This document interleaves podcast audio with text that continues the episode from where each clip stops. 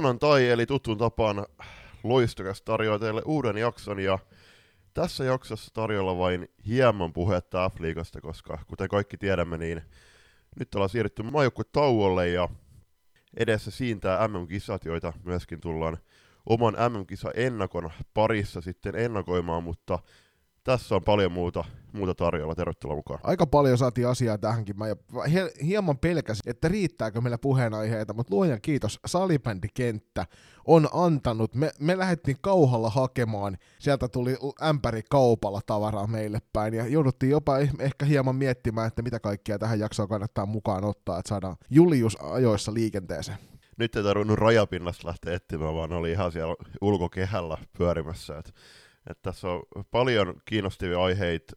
No, kuten jokainen, joka on viestipalvelu X, vaikka viime aikoina lukenut, niin tämä meidän rakas maajoukkue tiemme on herättänyt paljon keskustelua, joihin myöskin tullaan, tullaan ottamaan kantaa tässä jaksossa jonkin verran. Muistutuksen on, että tuossa tulevan vuoden tammikuussa tullaan tekemään ihan oma jaksomme maajoukkuetiestä. Joo, iso kiitos vielä kerran sinne Hannu Santaselle ja Miikka Lamulle siitä, että saatiin toi homma suoriutumaan, mistä ruvettiin tuossa alkusyksystä pohtimaan. Olisi, olisi kyllä mielenkiintoista, mikin ollaan jonkun verran rapaa tarjottu sinne suunnilleen, niin annetaan nyt se puolustuspuheenvuoro sitten myöskin ja käydään vähän syvempää keskustelua siitä, mitä on. Sen lisäksi toki X on käyty paljon keskustelua myös siitä, dropout-ilmiöstä, minkä takia pelaajat lopettaa tämän lajin, miksi noin lisenssimäärät on heitellyt noin paljon viime vuosina. Kyllä se aika selkeästi on näkynyt. Muun muassa esimerkiksi Salibändi Tuki ry-säätiön kautta jakaman tuon apurahapaketin myötä se, että et kyllä toi taloudellinen tilanne ympäri salibändikenttää on kohtuu huolestuttava. Ennen kuin mennään tarkemmin noihin aiheisiin, niin lähdetään jakso tuttu tapa meidän kuulumisten kautta, ja Joni, sä voit aloittaa, että mitä sulle kuuluu? No nyt on se 5 kautta 5, mistä puhuttiin tuossa viime kerralla, että, että niitä selostuksia oli, niin viime viikon loppuna vedettiin neljä kappaletta, ja nyt tuossa sitten käytiin vielä Mynämäellä pyörähtämässä menneenä perjantaina selostamassa naisten divaria, ja nähtiin siellä aika hieno ottelu, oltiin Juliuksen kanssa kahdestaan tulkitsemassa massoille peliä.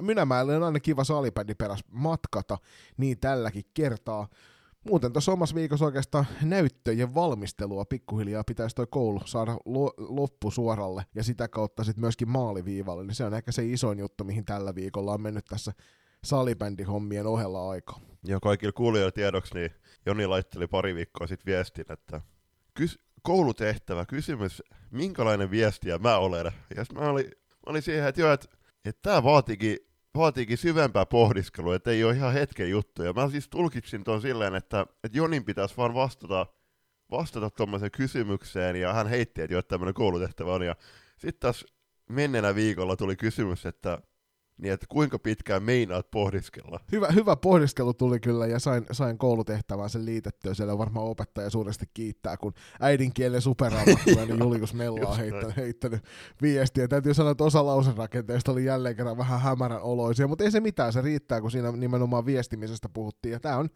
Tämä ei, ei liity varsinaisesti näyttöihin, mutta niihin oheis, oheisaineisiin, mitä tuossa koulun käydessä piti sitten myöskin ottaa, niin yksi valinnainen oli, oli muun muassa viestinnästä ja siitä, millainen itse on viestijänä. Terveisiä tässä vaiheessa myös Marko Koskiselle. En tiedä, missä päin meetkö kuuntelet tätä jaksoa sitten, ehkä lähiaikoina tai hammassa tulevaisuudessa, mutta tämmöinen lämmin kohtaaminen tapahtui ja mennään siis suoraan mun kuulumisiin myöskin tässä. Niin olin menneen viikon lauantaina katsomassa FPS Turun ja Nipakoksen välistä T21 SM-sarjan ylemmän jatkosarjan matsia ja Marko heitteli, että jaha, että salibändi keisarikin saa, saapunut paikalle ja mä niinku repesin, repesin nauramaan vaan, mutta tota, kyllä mä heitin, sit, heitin, heitin että samat sanat. Eli tota, hieno, hienoa, äh, hienoa termiä ja tämmönen hieno lempinimi, mutta, mutta äh, mun kuulumisistani äh, mennyt viikko oli pari vapaa-päivää mahtu siihen yllättäen keskelle viikkoa, kun tuun tuossa itsenäisyyspäivän olemaan duunissa – muuten paluu reenien pariin. Ja oli tosi kivaa myöskin päästä nyt vetämään täysin reeniviikko, vaikka ei maanantaina reenattu, mutta hauska oli päästä takaisin reeniarkeen ja ää, myöskin vähän niin kuin ehkä lapsena odotettiin kuin kuuta nousevasta jouluaattoa, kun ne lahjapaketit sit saa avata, avata tota sen jälkeen, kun joulupukki on saapunut, niin nyt koin myöskin vähän samanlaisen fiiliksen kuin T16, T16 SM-sarja ykkösdivisionan otteluohjelmat tuli, ja mä itse seurasin ihan livenä sitä tulospalvelua, kun siellä oli laitettu aluksi niin T16 SM-sarjat, missä starttaa, ja sitten siinä oli joku kahdeksan ottelua, missä ei ollut mi- mitään lokoja eikä mitään, että missä se pelataan, mutta sitten kun mä avasin sen tapahtuman, niin ykkösdivisiona luki siellä, niin mä, oli, mä laitoin siihen meidän joukkueen toimaretkin ryhmään, että tuo on todellista live-seurantaa, koska siinä vaiheessa meni joku mu- muutamia hetkiä, niin se alkoi pikkuhiljaa ripotella, että et joo, että siellä SP Vaasa ja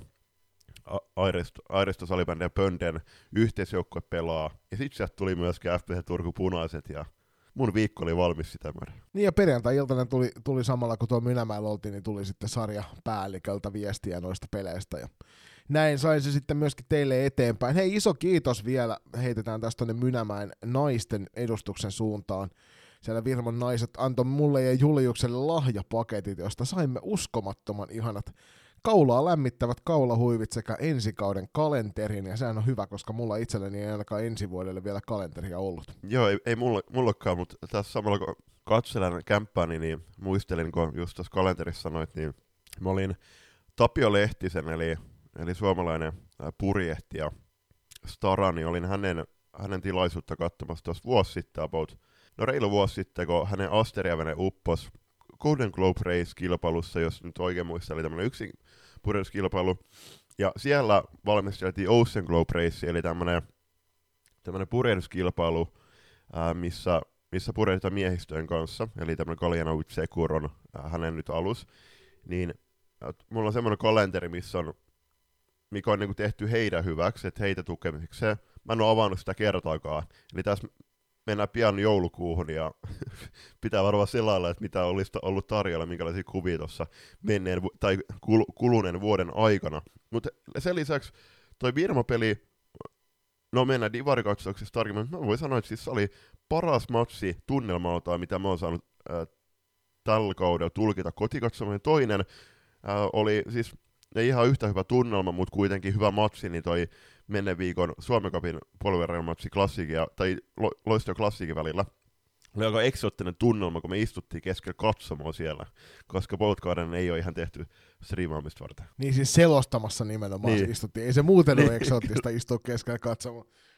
Ja sitten tota, nopeasti tähän vielä, me ollaan paljon puhuttu siitä positiivisuuden ylläpitämisestä, ja nyt tuossa saimme jälleen kerran sosiaalisen median kautta korvanappeihimme tiedon siitä, että tuolla on Porin suunnilla vedetty tämä homma taas ihan vihkoon. Eli tuolta tuomaripuolelta tuli vähän palautetta siitä, että millä tavalla katsomo käyttäytyminen jälleen kerran on häirinnyt upea ottelutapahtuma. Eli mikäli täällä nyt sattuu olemaan asianomaisia kuulemassa tätä, niin laittakaapa sellaista asiantynkää eteenpäin myös muualla, että loppuu toi pelleily siellä katsomossa, koska Mynämäki on monesti saanut siitä negaa miten siellä käyttäydytään. Ja nyt pysyttiin sopivissa a- aihioissa katsomon puolella, ja se nosti tosi hienosti sen matsin tunnelma.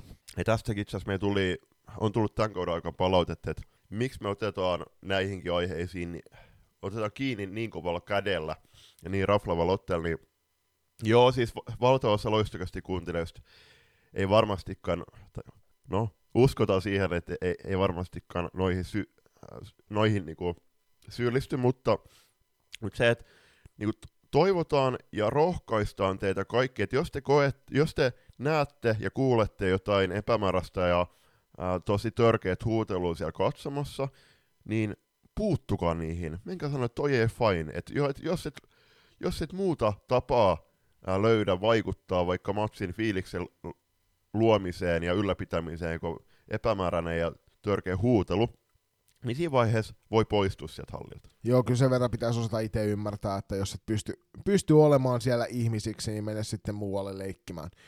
Mutta hei, se meidän kuulumisesta tänään on, koitetaan pitää tämmöinen timanttinen nopea jakso läpikäynti. Tähän mennään seuraavaksi nopeasti käymään F-liiga-katsaus. Tähän on julppa tosi nopeasti käyty, koska viime jakson jälkeen vain yksi ottelu pelattiin, ja seuraavat pelataan sitten vasta 16. joulukuuta suurin piirtein. Joo, SSR pöllytti O2 Jyväskylän 92 kot- kotikentillä, mitä mä nyt katsoin O2 Jyväskylän kommentteja sen matsin jälkeen, niin kuulemma ää, tapahtumat ei, eivät ihan tota, vastanneet noita numeroita, että oli kuulemma hieman oli tasaisampi ottelu kuin tulos antaa ymmärtää. Ja toihan tarkoittaa nyt siis myöskin sitä, että, että kaikki pelit ovat pelanneet, pelattu, ja siellä on hassusti silti, vaikka nyt niin kuin pitäisi olla suurin piirtein tasamäärä otteluita, kun maajoukkuetaulu siirrytään, niin Velhot on pelannut 12 peliä, sitten on 10 joukkuetta 13 ottelussa, ja eräviikingit on pelannut 14 peliä, mutta näistä lähtökohdista joka tapauksessa mentiin maajoukkuetaululle. Tepsi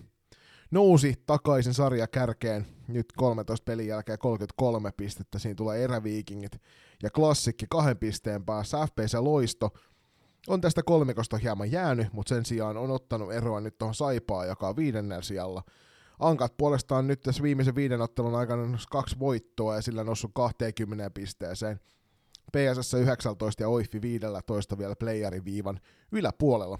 SP Pro ja KV tällä hetkellä varmistamassa sarjapaikkaansa, mikäli tämä tilanne säilyy. Ja O2 Jyväskylä taistelee vielä paikasta tuosta ylöspäin. Siellä on kuitenkin kahdeksan peliä jäljellä. Öö, yhdeksän peliä jäljellä. Ei kun, joo, yhdeksän peliä kyllä. Ja o, sitten Velhot on, on tota, kymmenen pisteen päässä jo suorasta säilymisen paikasta.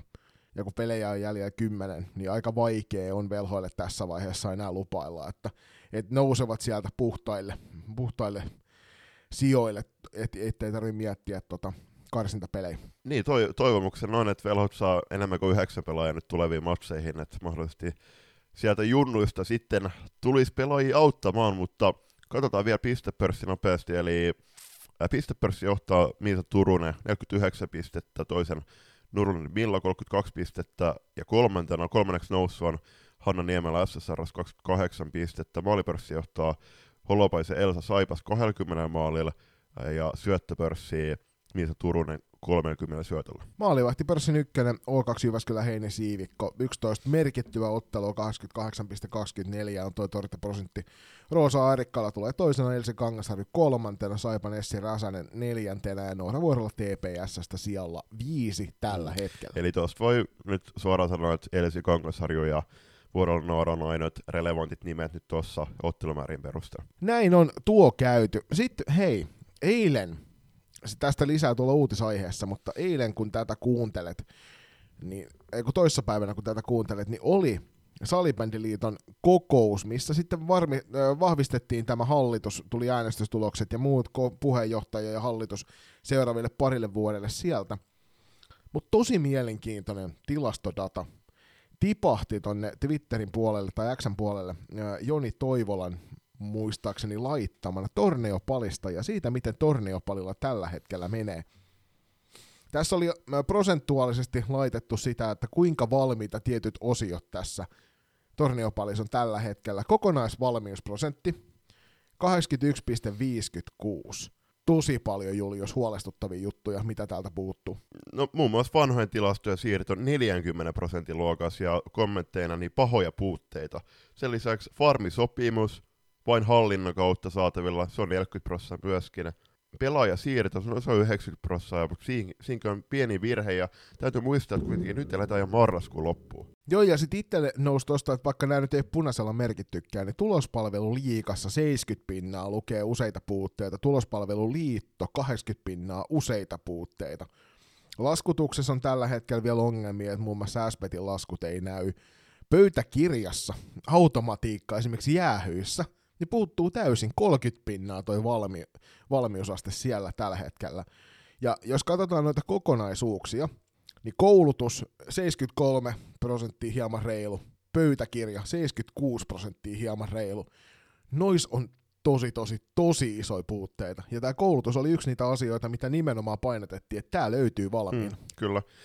Ja siirretty kehitystyön puolelle, niin mä otan kiinni tuohon pelaajien peliajan seurantaa ynnä muuta niin se on no, nollas prosentissa, eli se on kehi, kehitystyössä, niin toi olisi todella mielenkiintoista se, niin kuin päästä seuraamaan tulevina kausina, koska kyllä toi kuitenkin että siitä, että vaikka että kuinka paljon pelaaja tekee pisteitä, maaleja, syöttöjä peliaikansa nähden, niin kyllä ne on, ne on jo tosi iso juttu, ja sama myöskin plus-minus tilasto, että, että kuinka paljon vaikka pelaajan pakkasella peliaikaan suhteutettuna, niin noita olisi kiva päästä tulevina kausina sitten spekloilee. Ja sitten mielenkiintoinen myöskin tuo kehitystyön puolella oleva pelaajapörssi, jossa lukee myös nolla prosenttia ja sitten aikataulutettu uudelleen talvelle. Nyt tämä ihan täysin avaudu pelkästään tuolla, mitä se tarkoittaa. Mutta kuten me Julppa tiedetään, tyttösäpä on parasta, on, on tota rajapintaa tuolla tulkinnut omilla, omilla kokonaisuuksilla, ja sieltä kyllä on saatavissa kaiken näköistä dataa enemmän kuin mitä tällä hetkellä on näkyvillä, eli ehkä nämäkin plus-miinustilastot ja laukausten määrät, peittojen määrät ja muut tällaiset saattaa sitten ehkä tuota kautta ilmestyä näkyville jossain vaiheessa, kun ne kerran siellä jo valmiiksi ovat. Mikäli, ja tästä tuli nyt tulla divaripelissä keskustelua, mikäli jokainen seura pitää huolen siitä, että ne tilastot pidetään kunnossa, eikä suoraan mainita, että no, ei meidän nyt tarvitse.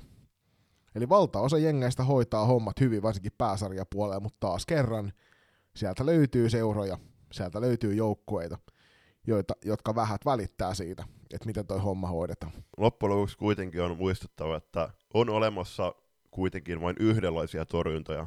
Siinä, missä veskari ottaa pallon kiinni tai ei ota kiinni.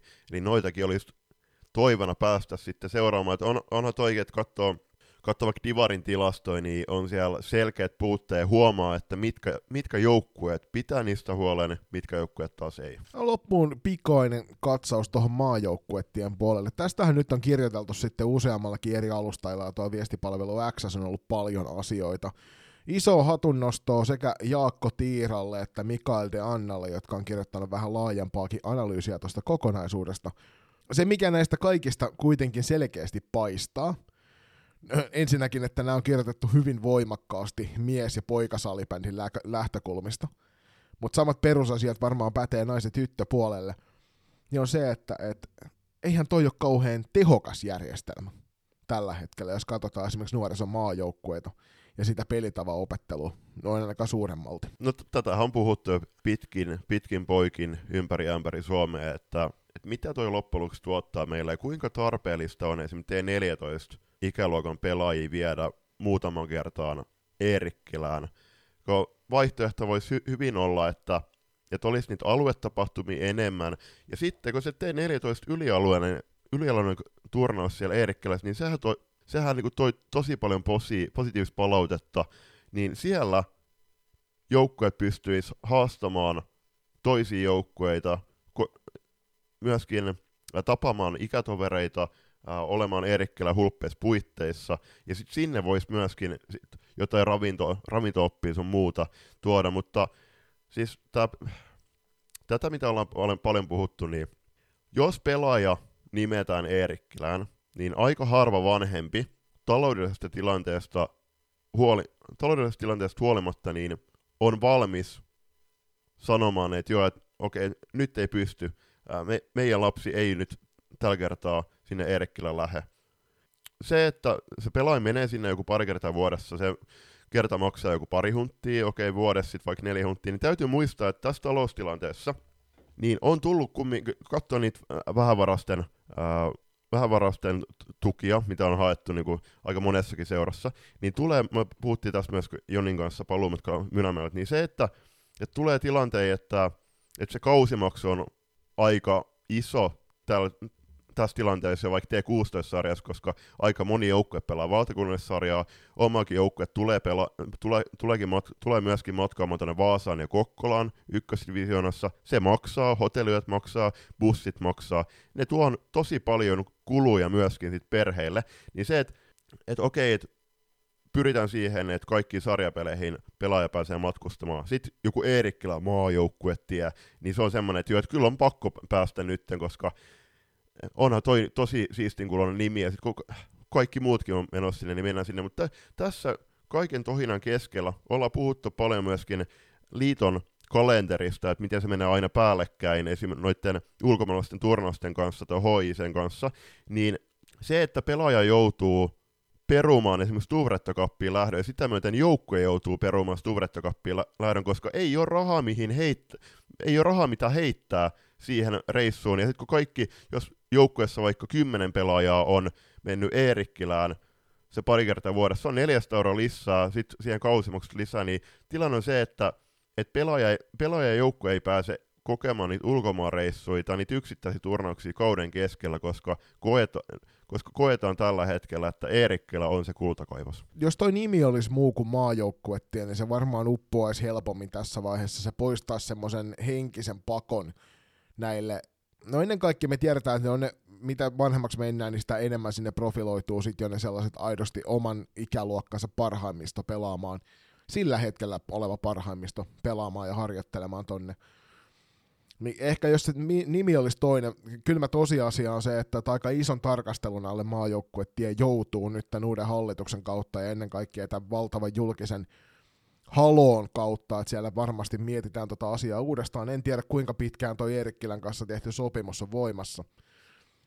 Mutta sitäkin käsiteltiin tuossa hallituksen, koko, hallituksen kokouksessa ja siellähän oli jälleen kerran mielenkiintoisia faktoja, kuten muun muassa se, että mitä nuo ikäluokat on ja kuinka paljon se maksaa per pelaaja, kuinka monta noita pelaaja oma vastuu tapahtumia on vuodessa ja mitä niihin sisältyy. Ja iso kiitos tonne FPC Turun toiminnanjohtajalle Ville Lintuselle, kun teki matematiikan helpoksi. Ville laskeskeli tossa, että jos 1750 osallistujaa vetää noin kaksi ja puoli kertaa vuodessa, koska nämä on kaksi tai kolme kertaa, ja kertaa 1750 pelaajaa, joka tuohon kuuluu tuohon maajoukkuettien piiriin tällä hetkellä, niin se on Julius vähän yli 750 000 euroa, mitä tuosta rahaa tulee. Ja sen päälle Erikkillä saa vielä valtiolta tukea, ja sitten tuossa lukee myös, että liitto panostaa tuohon kokonaisuuteen yli 200 tonnia vuodessa.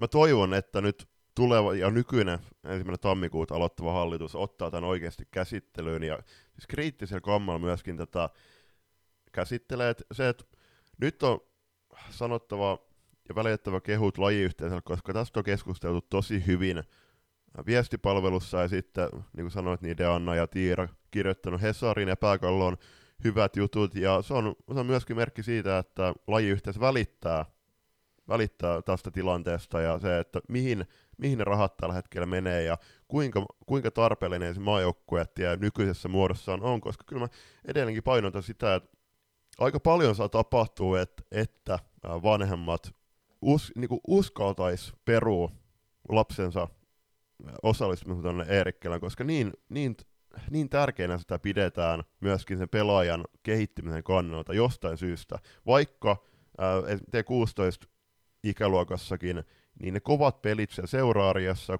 laadukas reeniarki ja sitten ne yksittäiset yksittä turnaukset lajin kesku, kauden keskellä, niin kyllä ne, ne tois myöskin merkityksellisyyttä ja sisältöä siihen kauteen. Ja et, et, mikä tarve on oikeasti tästä niin kuin tässä talous, taloustilanteessa varsinkin viedä noin pa- tarjota noin paljon tapahtumia tuonne Eerkkilän kauden sisällä. Niin me ollaan tästä sun kanssa aikaisemminkin puhuttu, että ehkä jonkinnäköinen hybridimalli tuohon alueelliseen ja Eerikkilään, Eerikkilään siitä kautta saataisiin ehkä semmoinen järkevämpi kokonaisuus. Se, että siellä käydään vaikka kolme kertaa vuodessa, ja sitten jos satut olemaan vielä yläkoululeirityksessä, niin käyt neljästi tai viidesti vuodessa pyörähtämässä Eerikkilän puolella. Niin ne rupeaa olemaan isoja rahoja, ja no U17 maajoukkueessa taisivat kaikki pelaajat olla maajoukkuetieltä. U19 maajoukkueessa oli sentään jo muutama, jotka eivät olleet siellä vanhimmissa ikäluokissa enää, tai eivät olleet mukana niissä tapahtumissa. Mutta helposti toi antaa just nimenomaan sen kuvan, että sun on pakko olla mukana siellä, mikäli sä haluat maajoukkueeseen. Ja niin kuin sä tiedät, niin meidänkin joukkueesta löytyy useampi pelaaja, jonka tavoite on pelata maajoukkueessa. Hirvittävän vaikea on sille pelaajalle ymmärtää, että hän ei ole siellä mukana. Ja en tiedä, jotain tälle täytyy tehdä. Me ei sille tässä voida tehdä mitään. Me tullaan käymään tätä keskustelua tosi, tosiaan sitten tammikuun alussa julkaistavassa jaksossa sitten Eerikkilän suuntaan, maajoukkuettiin ja valmennuksen suuntaan. Ja ehkäpä sitä kautta sitten saadaan pikkuhiljaa ensi kevään aikana luotua semmoinen kokonaisuus, joka ei jättäisi vähävaraisia noin helpolla ulos tuosta tekemisestä.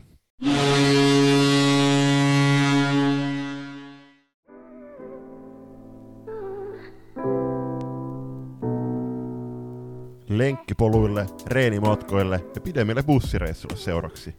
Loistokäästä. Moi, mä oon Töyrylän Tero. Aina kun mä askartelen pahvipäitä, mä tietenkin kuuntelen loistokästiä. toinen on tällä kertaa pyhitetty täysin Divarille ja pahoittelut kaikille ei, ei tähän aikataulullisesti syiden takia nytten valitettavasti onnistuttu saamaan vierasta tähän jaksoon. Mutta jos haluatte esimerkiksi Divarista... Joten vieraana Julius Mella. Ja Joni Saloja. Mutta jos haluatte kuulla, kuulla Divarista puhetta vieraiden kanssa, niin muistutuksen on, että reilu kuukausi takaperin niin Mika Pietilä ja Juha-Matti Henriksson saapuivat puhumaan Divari salibändistä ja katsotaan ketä sitten kuukauden päästä saadaan Divari jaksoa. Mutta hei, aloitetaan tää. Mä väitän, väitän kyllä Julppa, että kuukauden päästä ei ehkä saada ketään, kun sitten mennään joulukiireessä. Et sanotaan, että siellä tammikuun jaksossa, että joulukuussa joudutaan ehkä tekemään vähän te- erilaisia teemajaksoja. Kyllä. Mutta hei, aloitetaan tämä toinen erä nyt sillä, että IFFn eli kansainvälisen salibändiliiton uh, Talking Floorball podcastissa oli Blanka Benu, eli Helsingin Unitedin unkarilaishyökkääjä, joka on nykyään IFFn tämän uusi mediajäsen, niin hän oli vieraana, vieraana tuossa podcastissa englannin kielellä. Ja siinä haastattelija myöskin, Blank, haastattelija kysyi, että joo, että et niin, että pelaat Insidivarista. Blankka, mä en tiedä, ymmärräskö Blankka täysin sitä kysymystä, mutta Blankka vastasi, että joo, pelaan, pelaan. Niin tässä, että jo, että, tässä huomataan, että kuin hyvin myöskin siellä IFFn suunnilla ollaan perillä siitä, että mikä on insidivari ja mikä ei. Joo, mä itse asiassa kiinnitin tähän samaan huomiota ja meinasin, että mä heitän sulle sen, sulle sen kysymyksenä eteenpäin, että, että näinköhän ne osasivat katsoa oikein nämä hommat, mutta joo, siis ää, nyt tehdään mediatyötä liiton, kansainvälisen liiton puolelta, ja siellä on unohtunut noin yksinkertainen asia tarkistaa, että, että kun meillä on kaksi divaria, niin kumpi niistä oli naisten divari, joskin täytyy sanoa, että jos esimerkiksi hän käytti flashcorea vaikka pohjana sille, niin sieltähän ei naisten divari löydy. Joo, mutta jotain posi myöskin tähän kauteen, niin siellä nä- löytyy kuitenkin nykyään naisten Suomen kappi. Ja silloin viime, viime vuonna, kun mä kyseenalaistin tuon silloisessa Twitterissä, nykyisessä Xitterissä, niin sieltä tuli sitten suoraan viesti Flaskorelta, että joo, et ei, ko, ei Suomen Cup tällä hetkellä, naisten Suomen Cup ei valitettavasti kiinnosta niin paljon. No mä kys, kyseenalaistan uudestaan sen, että, että miksei naisten divari ole tällä, tällä kaudella sinne hommattu, jos siellä on jotain ihan ihan, no esimerkiksi Norjan liiga, niin ku, kuinka moni oikeasti seuraa Norjan liigaa versus naisten divari esimerkiksi Suomessa? Kaikki loistokästin kuuntelijat tietysti, sehän on sen takia tärkeää. Hei, tämänkin divaripläjäyksen tilastokattauksen teille tarjoaa Tyttösäbä on parasta. At tyttösaba on parasta Instagramissa ja Saba on parasta tuolla Xn puolella. Ottakaa seurantaan. Lupaan, että tilaston ilot ei tule pettymään. Naisten divari on pelattu tähän nauhoituspäivään, eli sunnuntaihin sunnuntai-aamuun mennessä joukkueesta riippuen kahdeksasta kymmeneen ottelua, ja kärkipaikalla ei enää puhtalla pelillä tosin pysyy Jokerit, joka on kerännyt yhdeksäs matsi kahdeksan varsinaisen peliään voittoa ja yhden rankkariskapan voittoa. Toi oli tämä viimeisin ottelu Virmaa vastaan, missä toi vihdoin katkesi toi ihan varsinaisten peliaikojen voittaminen, eikä ollut lähellä, etteivätkö olisi hävinneet varsinaisella peliajalla, ja kyllä se Virma sen verran hyvää vääntöä siihen loppuun sai, mutta Jokerit tosiaan nyt yhden pisteen menetyksellä vain 26 pisteessä sarjan kärjessä. Toisen tulee Virma 25 pisteessä, kolmantena Pirkat, joka itse asiassa seuraavan matsin voitolla, varsinaisen pelejä voitolla, nousisi kahden pisteen päähän Virmosta. Eli, eli Pirkat on noussut hieman salakavalasti mukaan nytten tuohon kärkikamppailuunkin osittain. Neljäntenä on Haukiputaan heitto 14 pisteessä, viidentenä New Stars 13 pisteessä, kuudentena Helsingin United 11 pisteessä, seitsemäntenä äh, FPC Remix Isoskuras 8 pisteessä, kahdeksantena Northern Stars 7 pisteessä, ja tämä kaksikko on niin kuin ikään kuin harmaalla alueella, eli eivät olisi nousemassa, mutta, mutta olisivat itse asiassa Divari-karsintoihin menossa. Äh, yhdeksäntänä on Blue Fox neljäs pisteessä, kymmenentenä eli viimeisen SP Nivala yhdessä pisteessä ja näitä joukkoita uhkaa tällä hetkellä putoamiskarsinat. Joo, Blue Foxin neljä pisteellä toki on aika lähellä vielä tuossa. Matsin enemmän pelannut kuin Northern Stars, ovat kolmen pisteen päässä Northern Starsista, mutta jos kuntapuntari nopeasti vilkaisee, niin kyllähän Nivala neljä, neljä tappiota tässä, yksi jatkoaikatappio viimeiseen viiteen peliin, Blue Foxilla yksi jatkoaikatappio, vaan yksi voitto viimeisestä viidestä pelistä, sama homma Northern Starsin puolella ja FPC Remixkin viimeisestä viidestä pelistä voittanut ton yhden pelin jatkoajalla. Eli kyllähän tämä viimeisin nelikko, niin niillä on selkeästi vaikeinta tuossa sarjassa kokonaisuutena. Helsinki United jatkaa yllättämistään viimeisestä viidestä pelistä kolme, tai kaksi, ta- kaksi voittoa, kolme tappioa ja New Stars sitten siinä yläpuolella samoilla lukemilla. Jokerit ainoana tosiaan pelkkää vihreätä, vaikka siellä toi yksi pieni keltainen sivu onkin pallossa.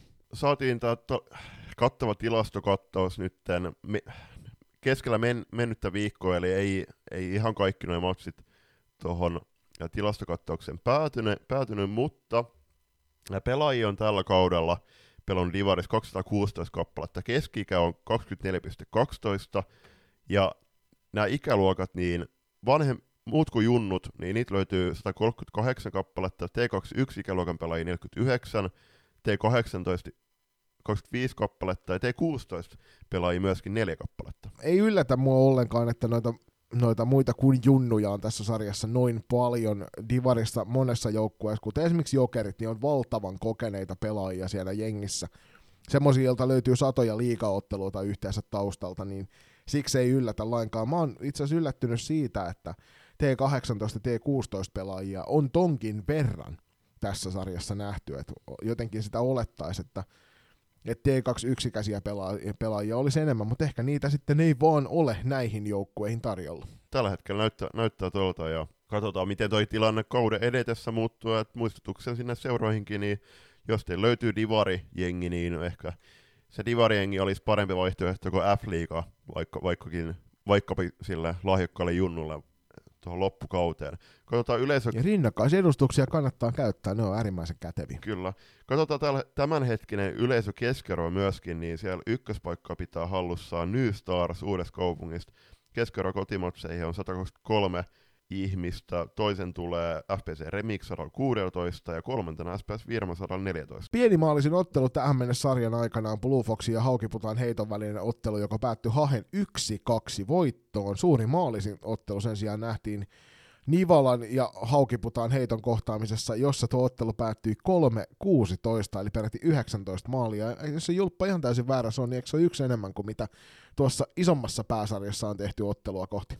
Joo, siellä Afrikassa oli kolme kappaletta 18 matsin matseja. Divari, Divari on tässäkin tapauksessa askeleen edellä, niin kuin jossain muissakin jutuissa. Knoppitietoina, niin tähän mennessä pelatussa 43 ottelussa on tehty 396 maali, joka meinaa 9,2 maalia per ottelu, ja itse ennen viikonloppua toi keskiarvo oli 9,3, eli hieman on, on mennyt laskusuuntaan. Puolestaan seitsemän ottelua noista 43 matsista on mennyt vähintään jatkoilla, eli siellä muistaakseni on kuusi jatkoika voittoa ja yksi rankkariskapa voitto. Ja nuorin pelaaja tässä sarjassa on ollut 14-vuotias, vanhin pelaaja, on ollut 44-vuotias, eli aika iso on tuo ikä, ikärakenne tässä, ja kyllähän 14-vuotiaalle tämä sarja on ehkä vähän turhankin kova paikka. Il, ilman muuta, ehdottomasti, että voisi hyvin esimerkiksi tuolla 14-vuotiaalla niin, tai 14 vuotiaille, vuotiaille miettii, että jos se fysiikka riittää, niin menisi pelaamaan vaikka naisten kolmostivari, naisten nelostivari. Pistepörssi kärjessä jokereiden Nea Suominen, ja tämä oli ehkä itsellekin yllätys, että Neija noin korkealla on. Liina, Liina Hyytien nimi on siellä totuttu näkemään, mutta Neija tosiaan kahdeksan peliin 10 plus 12, eli 22 pistettä, melkein kolme pistettä per ottelu. Toisena tulee Nystarsin Liina Hyytiä kahdeksan matsin jälkeen 15 plus 6 ja Mille Maria Saarikoski Jokereista, joka oli myöskin vahvalla peli, pelialalla liikenteessä tuolla Mynämäellä, niin 9 ottelun jälkeen 6 plus 15. Jos nopeasti mennään vielä tuohon Virma ja Jokereiden motsiin, niin kuin sanoit, että Suomisen EAN ykköspaikka oli hieman yllätys, oli myöskin pieni yllätys it- itsellä, niin Suominen siinä motsissa, niin hän oli välillä aika näkymätön, vaikkakin se Jokereiden kakkoskenttä Saarikoski, Suominen ja Rainio, niin oli ihan, siis oli parhaimmillaan ihan loistava. Ja sit, sit puolesta, ja siis loistava, kun miettii, että se ykköskenttä siinä edessä on Anna Yli Kojola, Taija Lehikoinen ja Emilia Kaartoho, niin siis puh, just kertoo myöskin siitä, että kuinka kova, kuinka kova materiaali Jokere tällä hetkellä on. Ja silti kentän, jo, väitän, että Jokereiden paras pelaaja oli Jessica Sogbum, joka oli aivan käsittämättömän kova molemmissa päissä kenttää. Maalipörssin ykkösenä jatkaa Liina Hyyti ja Nystarsista 15 tehtyä maalia, Jessica Lindruus Pirkoista toisena 14. Kolmatta sijaa jakavat Pinja Pyl- Myllymäki sekä Bianca Buuman. Syöttöpörssi johtaa Milemari Saarikoski Jokereista 15 syötöllä, toisena tulee ketjukaverina ja Suominen 12 syötöllä ja kolmantena jokerikolmikon täydentää Anneli Kojala 10 syötöllä. Ja sitten kovimpaan laukausaprosenttiin kun mennään, niin tässä pitää olla vähintään 20 laukausta alle, ja Bianca Buuman jokereista ampuu palloa verkkoon 44 prosentin tarkkuudella. Eli 25 laukauksesta 11 maalia. Anette Havana Helsinki Unitedista tulee toisena 39,1. 23 laukauksesta 9 maalia. Ne ja Suominen Jokereista sekä Sauna Lenkkeri Virmosta ampuvat molemmat 25,6 prosentin tarkkuudella. Silloin on aika iso pudotus ykkösen ja kakkosen jälkeen tuonne kolmas siellä. On, mutta mut se myöskin kertoo, kertoo omaa kieltä, että Suominen sekä Lenkkeri laukoo huomattavasti enemmän kuin Boomani Havana, koska 39 laukauksesta he on toistaiseksi tehnyt 10 maalia. Ja kyllähän 25,6 on salibändissäkin ihan järjetön on. maalitekoprosentti, että kertoo siitä, että edelleenkin ollaan vähän niin kuin liian korkealla. Kyllä, mutta jos puhuin, että Suomisen lenkkerin laukausmäärä on tuohon kaksikkoon huomattavasti korkeampi, niin kovin laukaisumäärä, kovin laukaisumäärää pitää hallussaan tällä hetkellä Nystarsin Liina Hyytiä. Hän on ampunut kahdeksan peli 86 laukausta ja laukaisuprosentti tätä 17,4. Toisen tulee Pirk... Se on semmoinen hyvä 11 vetoa ottelussa. Kyllä. Sitten toisen tulee Jessica Lindroos Pirkoista 9 matsia, 7 laukausta ja laukausprosentti hieman korkeampi, 18,2. Ja kolmannen sijaan jakaa, ja tässä on nyt hauska anekdootti, eli Emilia Kurppa Virmasta, 10 matsia, 72 laukausta, ja Kaisu Vähäsöyrenkin Nivalasta kahdeksan matsiin, sama laukaisumäärä, mutta Kurpan laukaisuprosentti on 12,5 ja Vähäsöyrinkin 2,8. Niin tässä nyt ensimmäisenä kyseisen Kaisun suuntaan, että, että on, onko vetopaikat sellaisia, että niistä kannattaa ampua, ja jos on, niin sitten toi prosentti lähtee väkisinkin korjautumaan tuosta. Eli ei voi, ei voi millä, missään tapauksessa käydä niin, että noilla vetomäärillä niin maalimäärät pysyy myöskin matalina. Mennään torjuntaprosentteihin. Ja siellä ykköspaikkaa pitää hallussaan Sara Koski Virmasta kahdeksan matsiin vajaa 87 torjuntaprossa. Toisen vielä Marttila. Haukiptaa heitosta neljään pelattu matsiin. Vajaa 86,5 ja kolmantena Viivi Laakso Pirkoista vähän reilu 85 torjuntaprossa neljä matsia. Ja kyllähän Sara Koski oli jälleen kerran tuossa Virmo Jokerit pelissä niin todella kova. Ja ennen kaikkea häneltä löytyy myös niin kuin muutamalta muultakin veskalta tässä sarjassa. Niin loistava heittokäsi joka on kyllä niin kuin tosi viihdyttävää seurattavaa. Ja niin kuin se julppa selostuksessakin heitit, niin pitää varmaan Koske Saralta kysyä, että joko hän nyt on tehnyt päätökset, missä hän pelaa. Mm, kyllä, terkkui vaan Saralle, jos, jos se kunta tai kuuntelee, että on, on loistava veskari.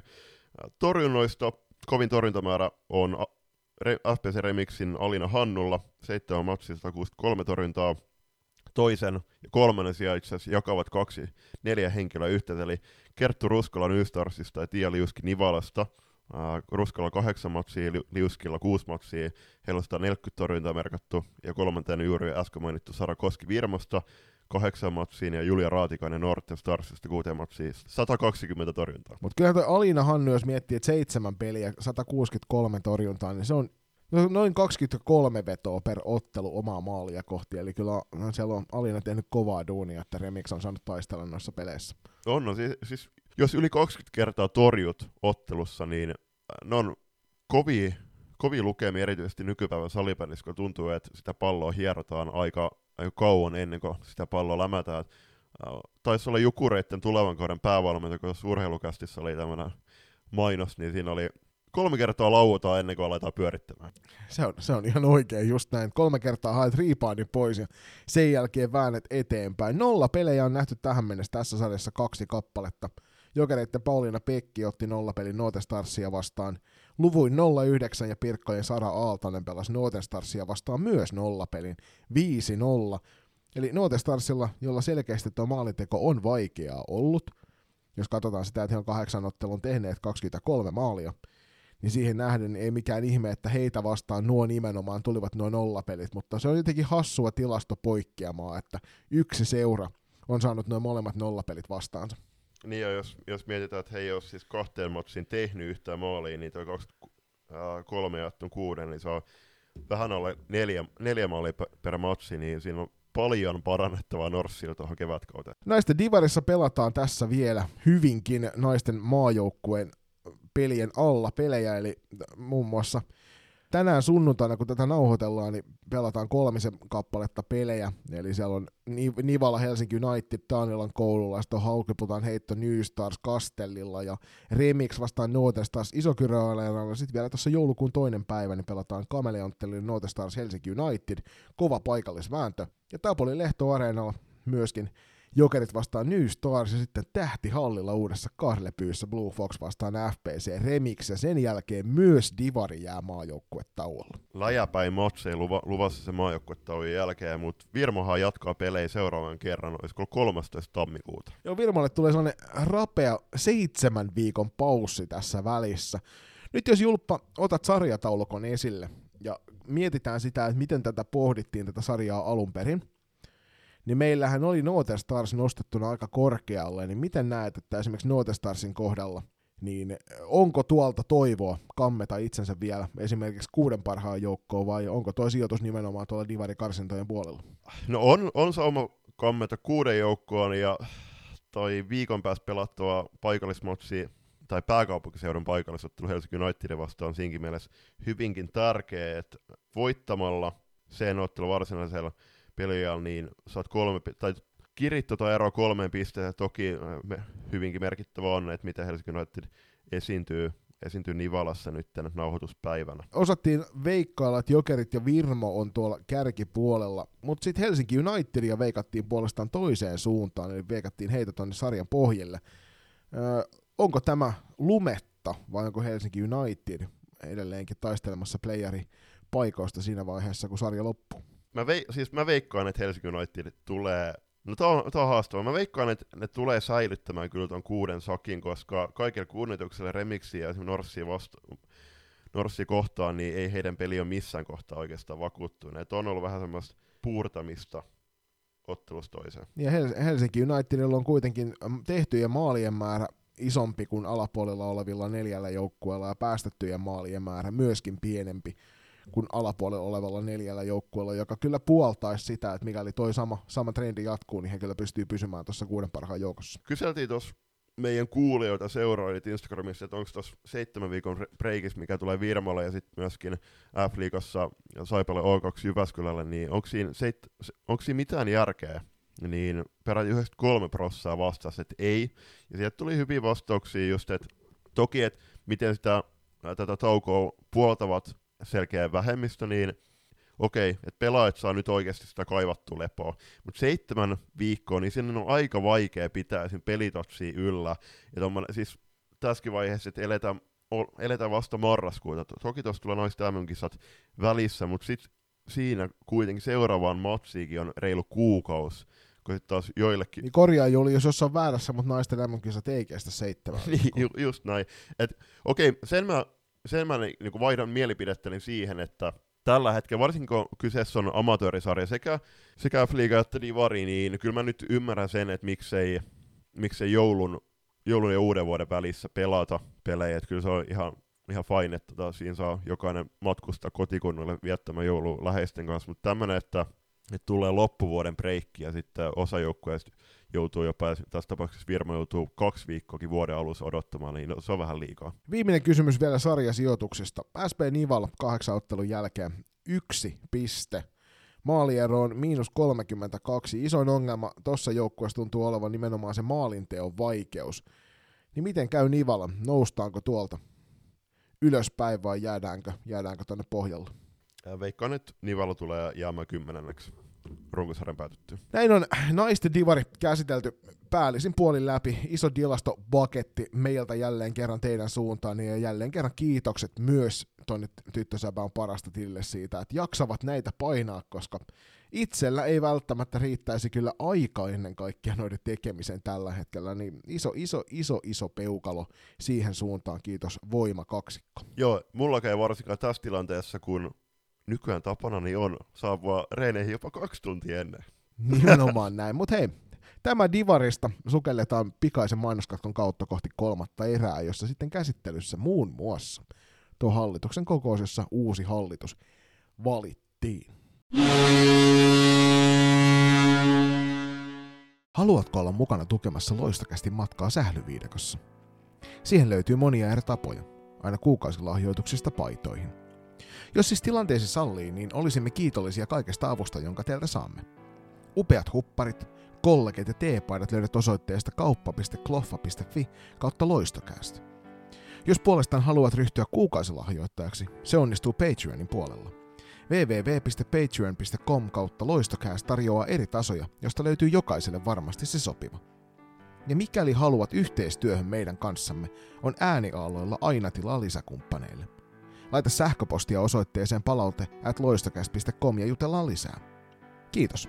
Ja nyt takaisin ohjelman pariin. Niin kuin tuossa ensimmäisessä erässä jo vähän mainostettiin, niin T16 SM-sarjan sekä Divarin otteluohjelmat ovat saapuneet. Toki T16 Divarissa on hieman noissa paikoissa vielä kysyttävää parissa, parissa tapauksessa, mutta tärkeintä on se, että 9. joulukuuta SM-sarja pörähtää käyntiin Auroralla PSSn Oifin yhteisjoukkueen emännöimänä ja puolestaan Divarissa päästään nauttimaan Mosahallin tunnelmasta, kun eräviikingit järkkää tuon ensimmäisen turnauksen. Se on hienoa, että vihdoin tässäkin sarjassa päästään sitten noiden pelien puolelle ja karsinat ovat takana. Karsinathan tai alkusarja on jo hetken aikaa ollut takana T18 puolella.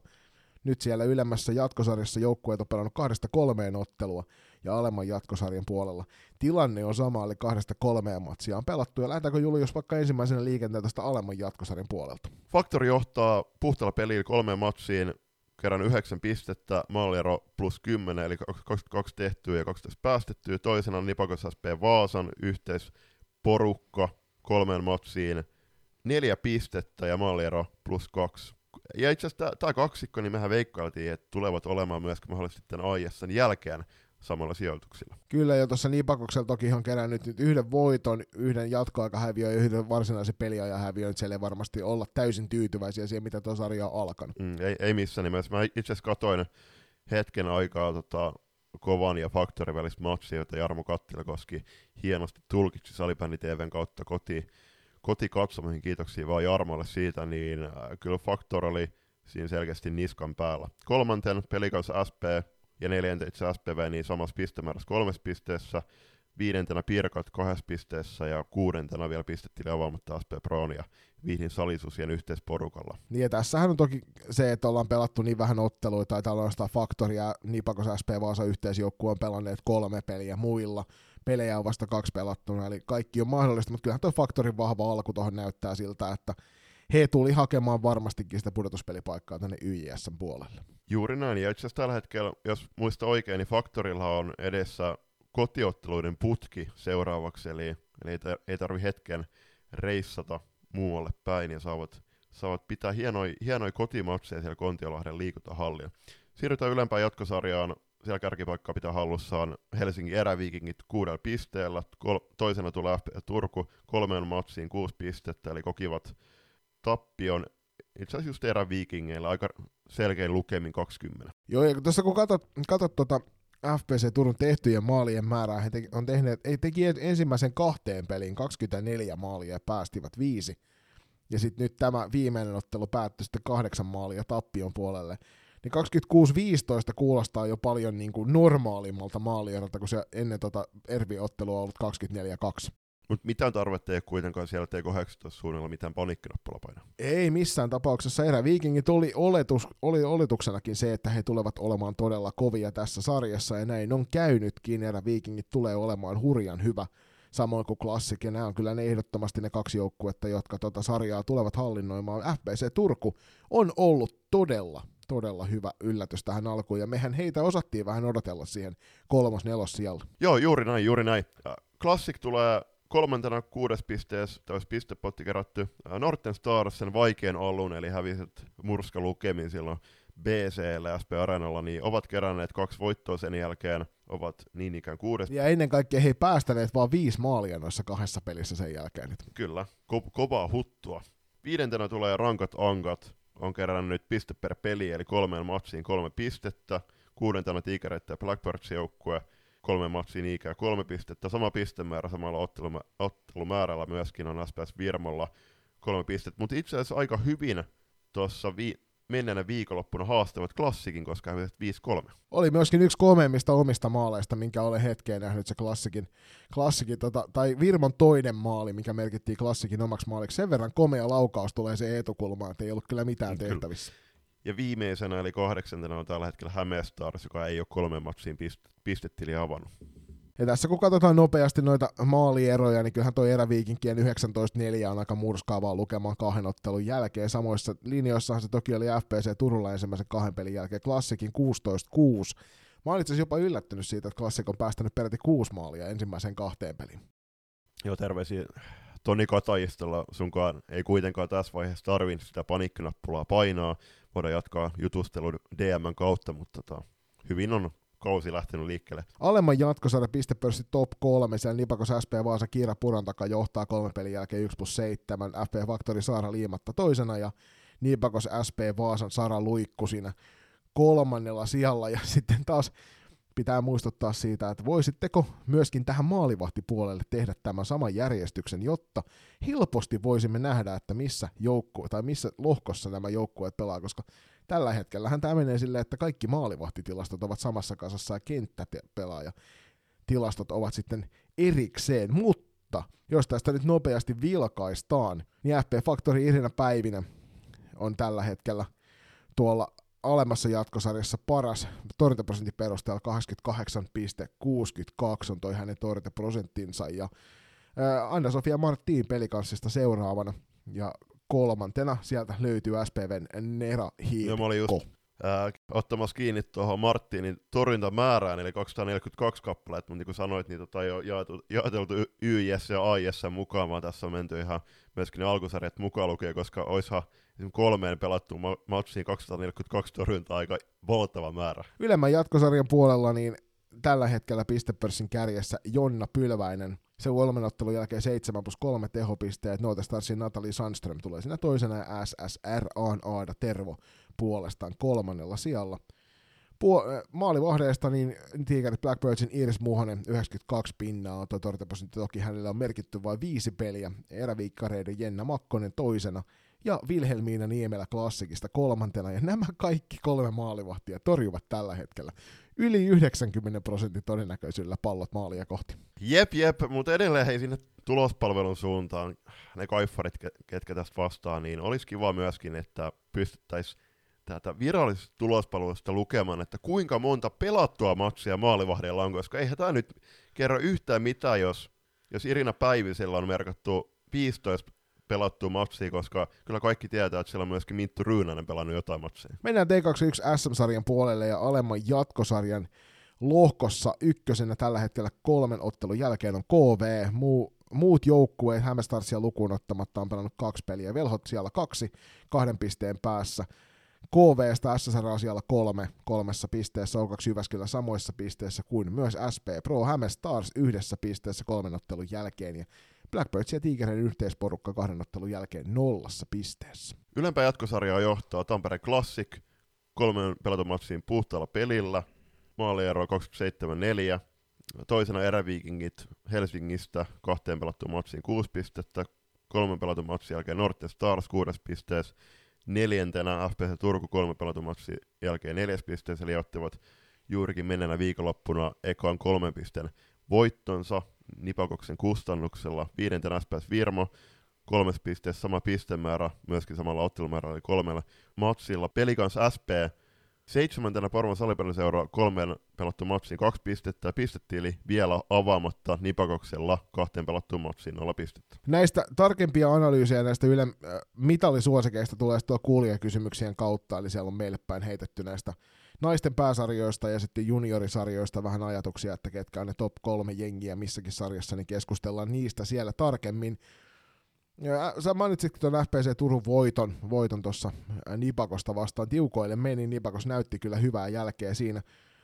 Klassikin 27-4 maaliero kolmen ottelun jälkeen. Teet 9, päästät 1,3. Sillä viedään mestaruuksia. Nipakos kahden ottelun jälkeen, hei miinus kolme toi maaliero, he on tehnyt kahdeksan päästäneet 11, eli ei sielläkään kannata päätä pensaaseen laittaa. aika hyvällä tasolla on toi Nipakoksen oman pään pelaaminen ollut näissä kahdessa pelissä. Kaikki kunnia muuten Nipakoksen karvaus tekemiselle, koska tuossa BC vastaan, varsinkin siinä muistaakseni ensimmäisessä erässä, niin karvasivat peräti neljästi saman vaihdon aikana BCn puolustuksia pallon pois, ja se päättyikin sitten Nipakoksen nopeaan maaliin, eli, eli siellä on hyökkäyspäässä todella nopeita jalkoja tarjolla ja äh, nostaisi pari yksilöä sieltä esiin, niin totta kai Veera Kurikkala, mutta Mira Sikala, joka onnistui kaksi, äh, kahdesti maalin teossa, niin oli loistavalla pelipäällä. Puolestaan BCltä niin Kerttu Laurila, äh, hieman ehkä tuntematon, tuntematon nimi monelle, niin erinomainen veskari. Pelasti, pelasti ja torjui, torjui BClle todella monta isoa isoa palloa tässä matsissa. Vilkaistaan pistepörssiä ja aloitellaan taas sieltä alemman jatkosarjan puolelta. Ykkösenä velhojen Helle Lyytinen, joka myös piste, tuossa alkusarjan pistepörssissä oli korkeilla sijoilla. Kahteen ottelun 4 plus 1. O2 Jyväskylän Sienna Sivelä tulee toisena ja KV, myöskin F-liigasta tuttu Tanja Parviainen kolmannella sijalla. Veskaritilastoista ykkösenä on O2 Jyväskylän Vilma Niemi torjuntamäärien perusteella, eli kahdeksan matsiin kerännyt 220 torjuntaa, pieni varaus toki siihen, että onko pelannut tämän verran matseja. Ja 86,61 on toi hänen torjuntaprosenttinsa. Ja nyt tosiaan, hei mainitaan vielä tähän väliin se, että, että vaikka veskatilastot heittää, niin koska tämä laskee tämä tulospalvelu, nämä kaikki pelatut ottaa, kaikki mukana olleet ottelut, eli tässä on alkusarja ja jatkosarjat, niin silloinhan me ei voida ottaa niitä maalivahteja huomioon, jotka ovat pelanneet vaan sen yhden ottelun, vaan kun tähän mennessä on pelattu sitten kuitenkin useampi kamppailu, kamppailu täällä yhdeksän, yhdeksää matsia voi olla mahdollista pelata, niin sen takia emme ota siihen sitten sellaisia maalivahtia, jotka ovat pelanneet alle neljä peliä. Seuraavana ton Vilman jälkeen nousee tuolta esille Nuppu Tikkakoski SP Proosta, jolla myöskin ihan hyvän luokan torjuntaprosentti on olemassa, ja sitten O2 Jyväskylän Miisa Leppänen tulee siellä kolme. Kyllä, paljon hyviä veskareja, paljon hyviä pelaajia tässäkin sarjassa nähdään. Siirrytään YISn henkilökohtaisten tilastojen pariin, ja siellä Pilje Kuutniemi klassikista kolme matsiin kerännyt 7 plus 2 tehopisteet. Toisena siellä tulee klassikin Iida Syrjä, kolme matsia 3 plus 3. Kolmantena klassikin kolmikuntaten täydentää Vera Märkäl, kolme matsia 1 plus 5 tehopisteet. Ja maalivahti puolella edelleenkin sama pätee, joten eräviikkareiden Sara Vantos ykkösenä seitsemän pelottaa, seitsemän ottelua merkitty 92,54 torjuntaprosentti Julia Saarinen klassikista toisena. Ja Jenna Makkonen tässäkin sarjassa löytyy sieltä kolme. Juuri ja juuri karvan alle 90 on toi hänen torjuntaprosenttinsa. Seuraavana vuorossa olisi uutiskatsaus ja ensimmäisenä tiedotettakoon, että liiton hallitus on valittu ja toiminta, kolmen vuoden toimintakausi alkaa ensimmäinen tammikuuta ja päättyy 31. joulukuuta 2026. Kaarina Vuori valittiin, nyt hän tuli kesken tuon edellisen kauden puheenjohtajaksi toisen tilalle, ja nyt hänet valittiin varsinaiselle kolmen vuoden jaksolle aika selkeälläkin maalierolla tässä tapauksessa. Ja onnittelut vaan sinne Kaarina suuntaan. Kahdeksan kappaletta äänestettiin mukaan jäseniä hallitukseen ja sen lisäksi yksi pelaaja jäsen, joka oli ainut esteetön ehdokas, eli Miko Kailiala otettiin mukaan. Tuolla näin oli hallituksessa seuraavan kolmen vuoden aikana toimii sitten yhdeksän jäsentä, joista, no sanotaan, me ei oltu julppa välttämättä niin kuin ihan täysin tyytyväisiä itse näihin, näihin tota äänestystuloksiin, mutta kyllähän esimerkiksi KV Juuso Laamaninen on tehnyt pitkän tovin tuolla KVn taustoilla jo hommia tämän homman eteen, niin on kyllä ehdottomasti mies paikallaan. Petra Viheriävaara sen lisäksi myös mukana, entinen maajoukkue pelaa samoin kuin Tuuli Virhiä on. Tomi Aurema on meille turkulaisille hyvin tuttu salibändi suurimies. Riikka Henkola, jolta myös, myöskin löytyy valtavan mittava pelaajaura. Mikko Alanko, Marko Löijä, Mikko Seppälä ja sitten toki Mikko Kailiala vielä viimeisen täydentää tuon yhdeksikön. Joo, onnittelut kaikille hallituksen valituille ja menestystä tehtäviin. Mut hei, surullistahan tässä on, että mä itse katsoin myöskin töissä, kun pystyin hetken aikaa tätä striimiä, oliko se Vimeon kautta, mutta jos keskiarvo on 50 ihmistä seuraamassa hallituksen kokousta, niin onhan se nyt aika väsynyt lukema. No siis sen Tonihan sitä tuolta Xn puolella heitteli just nimenomaan tästä, että on toi aika huolestuttavaa. Hänen, hänen siinä kuvakaappauksessa oli 44. Useimmiten se oli 40 4 ja 50 jotain välillä, että ihmiset selkeästi kävivät katselemassa sitä sinne. Olisi voinut ehkä jonkinlaisen aikataulutuksen laittaa. Ja sitten ihmeteltiin sitä, että missä kaikki seura, seura-aktiivit on, niin jos Julius et olisi salibändin aktiivikuluttaja, niin olisitko edes tiennyt, mistä tuon löytää ja että semmoinen on tapahtumassa? Toi on er, erittäin vaikea kysymys, koska mä oon salibändin aktiivi. Mutta siis, en olisi tiennyt, tätäkin nyt aika huonosti mainostettiin. Ää, toki e, ei tiedetä, että kuinka hyvin esimerkiksi seura suoraan on mennyt viestiin, mutta jos 10 prosenttia on edustettuna, edustettuna Salibändiliiton seuroista, niin onhan sekin aika, aika pieni lukema, mutta myöskin FPL Turun toiminnasta Ville Lintunen heitti hyvin, hyvin Twitterissä Toni Lötyselle, että miten saadaan li- liittokokouksesta mediaseksikäs. Ei millään tavalla, se on ihan kylmä tosiasia, mutta sen mielenkiinnon sitä asiaa kohtaa pitäisi riittää siihen, että sä kestät myöskin sen, että tota niin kuin, jotta keskustelu, mikä siellä, siellä tälläkin hetkellä käytiin, käytiin livenä meille päin, mutta en mä tiedä. Mä olisin, mä olisin kaivannut lisää aktiivisuutta tuohon ympärille. Positiivista on se, että me saatiin hallitus, me saatiin hyviä uusia ihmisiä mukaan tuohon hallitukseen, ja sieltä lähtee varmasti positiivisia asioita, positiivisia asioita liikenteeseen toivottavasti. Salibändikenttä on valmis aktiiviseen yhteistyöhön, ja sen lisäksi niin kuin heitin tuoksi Sitterin puolella toivottavasti myös niin kuin sählykuplan ulkopuolinen taho on on hyvinkin valmis tuohon yhteistyöhön, ja hallituksessa sitä osaamista löytyy kyllä nyt moneen eri asiaan. Päätöspuheenvuorona tähän liiton hallituks, hallituskokoukseen, niin jos te annatte ehdokkaille puolitoista minuuttia puheaikaa, niin se nyt antaa vähän hassun kuvan sitten, että miten te niitä sääntöjä noudatatte, jos ensimmäinen ehdokas puhuu viisi minuuttia, ja sen jälkeen ne loput ehdokkaat keskitetään. Joo, siis musta oli tosi mielenkiintoista. Että se on aina, kun sä menet ensimmäisenä sisään, se viisi minsa oli ehkä kevyttä liiottelua mun puolelta, mutta sanotaan, että kaksi kertaa pidemmän ajan hän puhui kuin muut. Ja siinä tuli ehkä, ehkä siinä pöydän ääressä istuvillekin ihmisille yllärinä se, että et oho, ei pysyttykään automaattisesti ja sitten oli sekkari käytössä loppuajan. Itse asiassa sekuntikelloissa puheella, niin mä tilasin Kiinasta taisi tulla tuo paketti pari kautta sitten. Siinä on joku 12 sekuntikelloa. Mä voin Joni sullekin antaa seuraavissa harjoituksissa, jos haluat. Ei kiitos, mulla on tuolla yksi, yksi, yksi, yksi kello, mitä en käytä jo valmiiksi. Tää on siis raivostuttavaa, niin mä en tiedä miten toi yksittäinen yksilö hiljennetään, mutta se on niinku aina about joskus 90 välissä illalla, niin se alkaa piipittämään. Ja mä en tiedä mikä sitä vaivaa. Mutta toisaalta... Eikä se ole, aja, eikä se ole 21 30, 34 ajassa. niin, kyllä.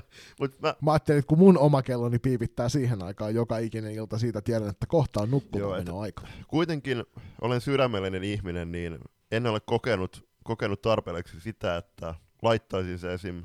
Lehtosen Markon kassiin reenien päätteeksi. Se, se, vois, se olisi voinut olla hyvä idea ennen kuin nyt sanoit tämän äänen ja Lehtosen Markosen kuulla. Mutta tuossa hei hallitusasiat läpi teille. Mennään seuraavaksi. Seuraava puheenaiheeseen, joka on toi Lahden U19 MM-kisat, jotka odottelee tuolla toukokuussa. Ja sinne on juuri sinun, kyllä, juuri sinun mahdollista päästä mukaan vapaaehtoiseksi, jos se kiinnostaa. Eli MM-kisat tosiaan pelataan 8-12 toukokuuta Lahdessa ensi vuonna – ja mikäli haluat tuonne paikan päälle, niin vapaaehtoisaku on käynnissä juuri nyt ja loppuu tammikuun viimeinen päivä ensi vuonna. Eli jos olet aikaisemmin toiminut vapaaehtoisena tai muissa turnauksissa, niin ota ihmeessä yhteyttä, täytä toi hakemus ja ei muuta kuin menet sinne mukaan auttamaan ehkä kaikkien aikojen hienoita alle 19-vuotiaiden MM-turnausta tähän mennessä. Niin ja siis se nyt on selvää, että kaikki aika hienoin U19 MM-kisat, jotka järjestetään Lahdessa, mutta erino, erittäin hieno tapahtuma tulossa ja kannustaisin, mä itse siis ollaan puhuttu tästä vapaaehtoistyöstä, mitä mekin tehdään valmentajina, podcast-hostina myöskin osittain, mutta se, että et, niin kuin partiossakin ja muissa tämmöisissä harrastuksissa, niin, niin vapaaehtoistyön keskellä niin te pystytte myöskin löytämään itsellenne uusia frendejä, uusia ystäviä ja tutustumaan uusiin, por- uusiin ihmisiin. Ja tossakin, e, jos te viikon vietätte vaikka Lahdessa, käytte välillä Intianin kukkulan lenkillä näin, niin tota, ne on semmoisia kokemuksia, mitä varmasti tuutte muistelemaan sitten vanhanakin kiikkustuolissa. hymissä suin. Ja nyt on myöskin tässä samalla mahdollisuus hakea tuohon tammikuun Suomen Cupin Final Four finaalitapahtumaan, eli mikäli haluat sinne myös, niin laita hakemusta sisään ja kerro sinne, että miksi juuri sinun pitää päästä noihin hommiin. Salibändin tukisäätiön avustukset yhdenvertaisen harrastamisen tukemiseksi, tukemiseksi myönnetty. Tähän tuli ennätysmäärä hakemuksia. Joo, yhteensä 20 000 euroa ja 500 laitettiin näihin, näihin hakemuksiin, ja se mikä näistä pisti eniten silmään on se, että muutama ho- ho- lukuun ottamatta, niin kaikki on vähävaraisten tukemista varten haettuja kokonaisuuksia. Eli seurat on myös selkeästi heränneet siihen, että he kaipaavat apua siihen, että voivat omia jäseniään edesauttaa tämän jalin harrastamisen kanssa. Ja se on tosi positiivista, mutta se on samalla myöskin tosi huolestuttavaa, että tämä on nyt se linja. Ja tähän itse asiassa on ilmeisesti tulossa jonkinnäköistä muutosta sitten jatkossa. Tuossa kevään puolella tulee lisää tietoa Salibändiliiton puolelta. Me ollaan sieltä muutamia juttuja kuultu, mitä sieltä mahdollisesti on tulossa, mutta näitä tulee sitten ensi, ensi vuonna tarkempaa infoa, mutta hyvä, että haitte. Ja hyvä, että sieltä toi reilu 20 tonnia saatiin sitten. Peräti 27 hakemusta tuli, 25 myönnettiin pari kappaletta oli sellaisia, että et ei ollut ehkä tuon haun perusteista. Niin kuin sanoit, niin huolestuttavaa ja kuvavaa on se, että, että vähävaraisten harrastusmahdollisuuksia on säätiön avustamana tuettu vuodesta 2017 lähtien. Tuolloin juuri Kellan hakijoista ei ollut erillistä tukirahastoa. Nyt lähestulkoon kaikilla hakijoilla sellainen on perustettu. Eli säätiön asiamies Jari Kinnunen, official Kinnunen, sanelee. Menemme seuraavaa kohti, ja tämä myös on todella, todella tärkeä uutinen. Eli maailman arvokkain pelipaita on otsikkona tälle. Special Olympics urheilijat tähdittävät salibändin näytösottelua liikaottelun yhteydessä 30. joulukuuta. Ja tämähän on siis miesten F-liigaottelu, eräviikingit Nurmo Jymy, ja tuo, pelataan tuolla Vantaan Energia-areenalla Myyrmäessä. Mutta tuolla on Julius paljon kaikkea muutakin tarjolla kuin pelkästään tuo liigaottelu. Joo, ehdottomasti, koska erätauolla tuolla lauantaina 30. joulukuuta pelataan maailman arvokkain pelipaita näytösotteluissa kohtaavat kehitysvammaisten urheilijoiden Special Olympics salibändijoukkueen pelaajat sekä maaotteluista F-liigasta tutut eräviikinkien mies- ja naispelaajien alumnit yhteisjoukkueissa. Ja toihan on siis käynnistynyt toi maailman arvokkaan pelipaita-kampanja tuossa keväällä, se on Paralympiakomitean kampanja, ja sillä varmistetaan, että toimintarajoitteiset lapset ja nuoret pääsevät urheilemaan ja harrastamaan myös Paralympiakomitean taloudellisesti vaikean vuoden aikana.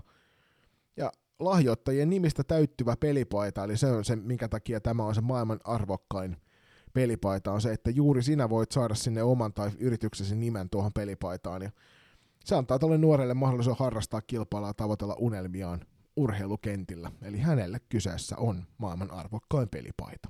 Jokaisella muistutuksena, että osallistukaa pelisääntöjen muutoskyselyyn. Kansainvälisen salipeliliiton IFFn määrittelemän peli, pelisääntömuutosprosessi käynnistyy marraskuussa 2023. Ja se on tällä hetkellä käynnissä tosiaan, ja tota kyselyä on aikaa, siihen on aikaa vastailla tuonne tammikuun puoleen väliin, eli 14, 14 päivään asti, ja Tämän saadun palautteen ja ehdotusta Pohjoinen Salibändiliiton hallituksen nimeämä työryhmä laatii sitten pohjaesityksen pelisääntömuutoksista hallituksen käsiteltäväksi, ja Hallitus käsittelee, hyväksyy ja toimittaa tuon muutosesityksen IFFlle helmikuun 24 loppuun mennessä. Ja nyt muistakaa se, että kansainvälinen salibändiliitto suuressa viisaudessa on ehdottanut aika käsittämättömiä sääntömuutoksia, jotka rikkoo sitä upean lajin siinä muodossaan, missä, missä me nyt sen näemme. Toki vaihtoehtoisia muotoja tuolle 5-5-pelille voidaan kehitellä, mutta mä en välttämättä lähtisi kaikkien muiden soppaa suolaamaan sillä, että itse haluaa sopastaa vähän suolaisemman. Hyvin sanottu, hyvin sanottu. Ja viimeisenä uutisnostona meillä on alueellisen pelitoiminnan, to, pelitoiminnan kehittämiskysely, ja tämä on ää, vielä auki tämän viikon perjantaihin, eli ensimmäinen joulukuuta asti. Ja toki on meillä julppa vielä yksi juttu, vaikka ei se olekaan sinisellä johtuen siitä, että tässä ei ole linkkiä, koska tämä on meidän oma asiamme. Eli tällä viikolla, kun nyt tätä kuuntelet, niin on ensimmäinen tyttösäpäpalveri Espoossa. Me mennään tonne u- uuden karhean kameleontteniin keskustelemaan siitä pääkaupunkiseutulaisten toimijoiden kanssa, että missä mennään tyttösalibändin kanssa tällä hetkellä. Ja minä ja Julppa ollaan molemmat paikan päällä, ilmeisesti myöskin Koiviston Tiina liiton puolelta on siellä keskustelemassa. Ja tuokaa mukana ne hyviä argumentteja, uusia ehdotuksia siihen, mitä hommia voitaisiin mennä eteenpäin. Ja ennen kaikkea positiivinen, muutosmyönteinen asenne älkää tulko heittämään sinne mitään negaa, vaan keskustellaan rakentavassa hengessä sitä, että miten tätä hommaa voitaisiin viedä eteenpäin yhdessä, mutta tohon ilmoittautuminen päättyy 29. päivä kello 12, eli nyt kun tätä kuuntelet, niin keskiviikkoon puoleen päivään asti sulla on aikaa ilmoittautua mukaan torstain Kyllä. palveluun. Kannustaisin jokaista pääkaupunkiseudun aktiivia tulemaan tonne ja ottakaa tämä puheeksi teidän, teidän seuroissa, joukkueiden WhatsApp-ryhmissä. Tulkaa porukalla tonne juttelemaan, juttelemaan teidän alueen äh, kehittämisen, kehittämisen kannalta tärkeistä jutuista. Mielellään äh, ajetaan sinne ja tavataan monen monta hienoa salibändi-ihmistä. Siirrytään kuulijakysymyksiin. U19-tyttöjen M-kisat tulee. Miten saadaan porukkaa lauteille? Mahdollisuus vai uhka salibändille? Ja tämähän tietysti on mahdollisuus salibändille. Mutta miten me Julius saadaan väkeä lauteille? No ennen kaikkea, kaikkea myöskin näkyvää markkinointia siellä katukuvassa. Sitten suosittelen myöskin seuroissa tekemään oikeasti konkreettista duunia ton eteen. Et ottakaa se puheeksi teidän toimareiden kesken, kesken siellä ja mahdollisesti siis varatkaa toi viikko sillä että me lähdette joukkueen kanssa sinne koko porukan kanssa katsomaan jotain yksittäispäivää.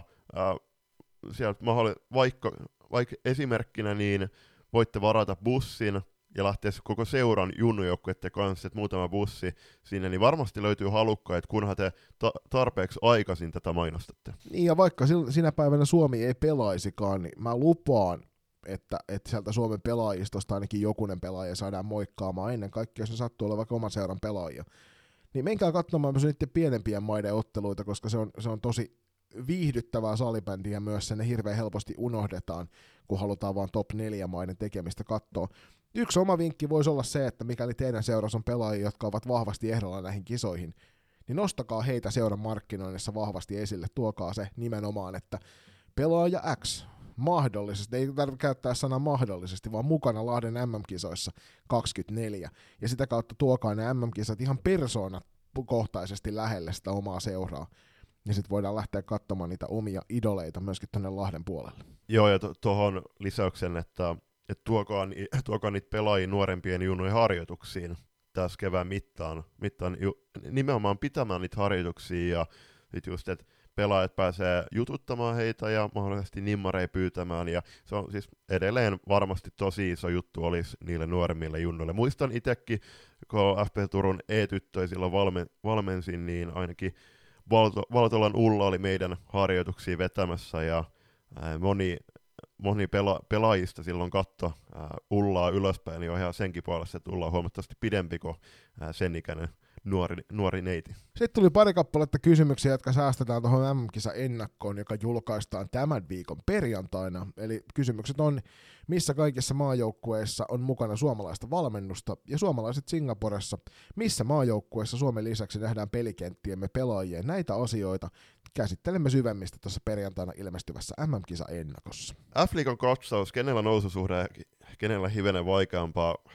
Tässä vaiheessa se ei ole itse asiassa hirveän vaikeasti edes löydettävissä. Spotifyssa pystyy myöskin muun muassa etsimään sen jakson nimeltä, mutta Afrikan välikatsaus feat Jukka Kode Kouvalainen, siellä vastataan noihin kyselyihin. Tuossa tuli toinen kuulijakysymys myös samaa viitaten, ja mä ajattelin, että me voitaisiin ottaa ehkä siitä sitten isommin kiinni, eli kysymys kuuluu tämän hetken top kolme mitallistit järjestyksessä F-liiga, T2, T18, T16. Sitten mulla tuli ensimmäisenä heti mieleen, että että minkäs ihmeen takia tästä on naisten divari unohdettu porukasta pois. Ja otetaan Julius meidän omana nostona siihen mukaan toi naisten divari ja keskustellaan F-liigasta lähtien. Niin Julppa, mikä on Julius Mellan top 3 F-liigassa, jos katsotaan mitallisuosikkeja? Tällä hetkellä F-liigassa Tepsi, Classic ja Eräviikingit. Joo, Ervi on tosi mielenkiintoinen. Mulla on Tepsi ja Klassikki myös, ja ennen kaikkea Klassikki parhaalla kokoonpanolla pystyy ihan oikeasti haastamaan nyt jo TPSn kentällä.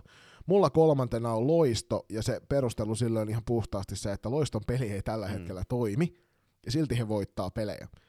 Eli mikäli, sikäli mikäli kun sieltä se peli lähtee käyntiin, niin sitten toi voittoputki hyvin suurella todennäköisellä F-liigassa saa jatkoa. Suomen kapissahan se voittoputki virallisesti katkesi, mutta voimme aina katsoa toisessa sarjassa sitä, mutta toi Ervi ei ole lainkaan hassumpi heitto. Joo, ja Ervi ja Lois tulee kohtaamaan tuossa tammikuussa, niin sehän, se tulee olemaan myöskin hyvin merkit, merkittävä ottelu. ottelu. Että kyllähän nyt jokainen tuosta juuri äsken mainitusta nelikosta on, on menossa kotiedulla pudotuspeleihin, mutta katsotaan mitä tuleva kevät tuo tullessa. Ja mä oon ihan samaa mieltä siitä, että munkin papereissa loisto kuitenkin lähtee, lähtee suurempaan suosikkiin verrattuna Erviin, mutta sitten taas kun katsoo tätä kulunutta syksyä, niin Ervin peli on ollut vakuuttavampaa. Mennään seuraavaksi naisten divarin puolelle nyt, koska äsken mä heitin Julpan bussin alle F-liigan kohdalla, niin itse nostan ensimmäistä kolme täältä. No Jokerit on aika selkeä. Jokerilla on ollut vahva alkukausi ja tosiaan nyt ensimmäisestä peleistä pelkkiä voittoja. Virmo on ollut odotet, odotetun vahva myöskin alkukauteen. Jokerit on se joukkue, joka heidät on pystynyt voittamaan, mutta väitän, että loppuja joukkueita vastaan, niin Virmo parhaalla kokoonpanolla varsinkin kun on, mennään, niin ei tule tappioita kärsimään. Kolmantena mä nostan Pirkkalan Pirkat tohon. Pirkat on nyt vihdoin saanut siellä pelistä kiinni, löytänyt sen oman juttusen Jorma Vilosen alaisuudessa nyt näyttää siltä, että tuo Pirkkojen peli rupeaa toimimaan ja sieltä ne tutkaparit rupeaa löytää, löytää toisiaan kentällä ja sitä kautta sitten nyt on neljä voittoa putkeen ja mä veikkaan, että toi nousu jatkuu. Sama kolmikko löytyy myös itseltä ja iso kysymys nyt on, että löytyykö jokerit loppujen lopuksi nousu halukkuutta pelata ensi F-liigassa. Se on se mielenkiintoisin pohdinta, pohdinta, mitä ainakin meikäläinen on pyöritellyt omassa mielessäni pitkään.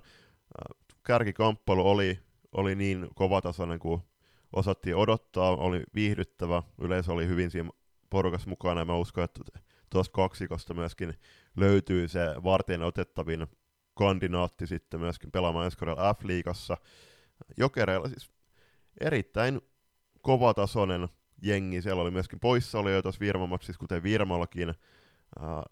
Laaja kokoonpano, eri, erittäin osaavia pelaajia, ja mielelläni, mielelläni näkisin jo, jonkun, aina vähintään yhden ää, tästä kolmikosta pelaamassa ensi kaudella F-liigaa. Jokereilla toki F-liigan lisenssivaatimusten täyttämiseen voi tulla vähän vaikeuksia, mutta se toki yhteistyöllä onnistuu. Mennään T21 puolelle. Tästähän me ollaan ennakkoa tehty. Onko Julppa sun T21 top kolmeen tullut muutoksia? Ei siis tällä hetkellä, kuten sarjataulukossakin, niin Classic Ervin Norten Stars on, on itsellä se suosikki kolmikko. Ää, toki esim. FPC Turku, kuinka paljon joukkue tulee saamaan F-liiga apui kevänkin, kevänkin aikana.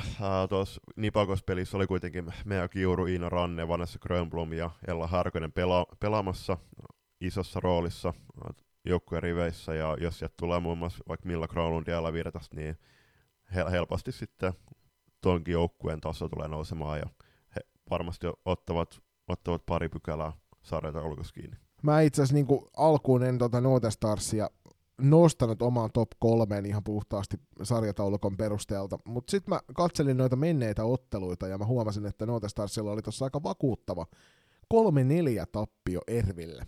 Ja toi herätti sitten omaa mielenkiintoa jengiä kohtaan, että noita Starsista me tiedetään, että sieltä löytyy hyviä laadukkaita pelaajia, riittääkö se sitten toki monen sarjan paineessa se tekeminen ihan loppuun asti, mutta mikäli he pystyy tätä kaksikkoa, sarjan kärkikaksikkoa vastaan vääntämään noin hyviä matseja, ja sitten mä uskon, että noita Starsi pystyy sieltä sen mitallin itselleen kairaamaan.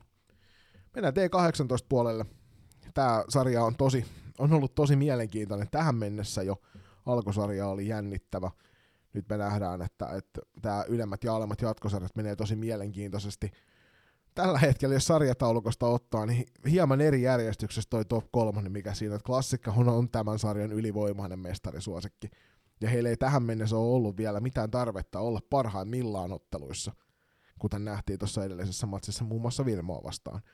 Erä Vikingit selkeä kakkonen, mutta nyt kyse kuuluu siitä, että onko tämä sarja oikeasti semmoinen, että FPC Turku pystyy olemaan tuossa kolmannella sijalla sitten taas myöskin ihan selkeä erottuva joukkue, koska Virmo ja Nootes taas vietiin aika komeasti kentällä.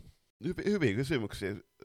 Jos BC pääsee työstämään tulevi, tulevikin matseihin samanlaisella kokoonpanolla, mitä se tähän mennessä on kuitenkin pelannut, niin näkisi hyvin, että he tulee olemaan kolmen kärjessä runkosarjan loputtuun. Eli, eli siinä on, mutta kyllä mä siis nostan totta kai Norten Starsin siihen jakamaan BCn kanssa sitä mahdollista, mahdollista niin kuin taistelussa kol, äh, kolmanteen paikkaan ja sitten että pudotuspeleissä on kaikki mahdollista. Mutta joo, siis samaa mieltä, että, että Classic ja Ervi selkeä, selkeä kärkikaksikko myöskin ää, kevä, kevättä kohti mentäessä. T16 nyt tietysti pitäisi hieman jääviyttä tässä harrastaa, koska yksi ainakin mitä kentältä nyt on ymmärtänyt, niin suurempia mestarisuosikkeja olemme me FPC Turku Sinisten kanssa.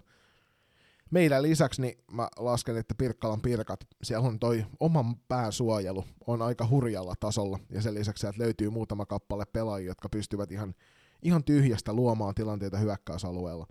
Oina Hirsimäellä on ihan huikea alkukausi menossa. Niin mä lasken Pirkat mukaan tuohon. Sitten mä pohdiskelin pitkän tovin, että nostanko New Starsin vai OIF PSSn kolmanneksi tähän itselleni. Ja johtuen siitä, että New Starsilla on myös, on myös siellä semmoisia pelaajia, ennen kaikkea yksi todella kovan luokan maalintekijä, joka pystyy ottelussa yhtäkkiä tekemään seitsemän häkkiä, kun tilaa tulee, niin mä nostan New Starsin itselleni tuohon kolmanneksi. Niin, no päivittäin ollaan tekemisissä Turku Sinisen kanssa, kanssa, koska reenataan kahdesti viikossa, ollaan yhtä samaa porukkaa, mutta kyllä mä heitän FP Turku Siniselle se suurimman mestarisuosikin paineet. Toisen mulla on Oiffi Pessin yhteisjoukkue, on, on ollut vakuuttava tässä syyskaudella ja tuntuu, että Kalle, Kalle Wallström on saanut niin kuin alusta lähtien hommat menemään juuri sinne suuntaan, mihin ne on pitäneetkin mennä. Ja kolmantena mulla on Pirkkalan Pirkat, Oona Hirsimäki ja Elisavetta Pleteneva, niin eri, erinomainen kaksikko.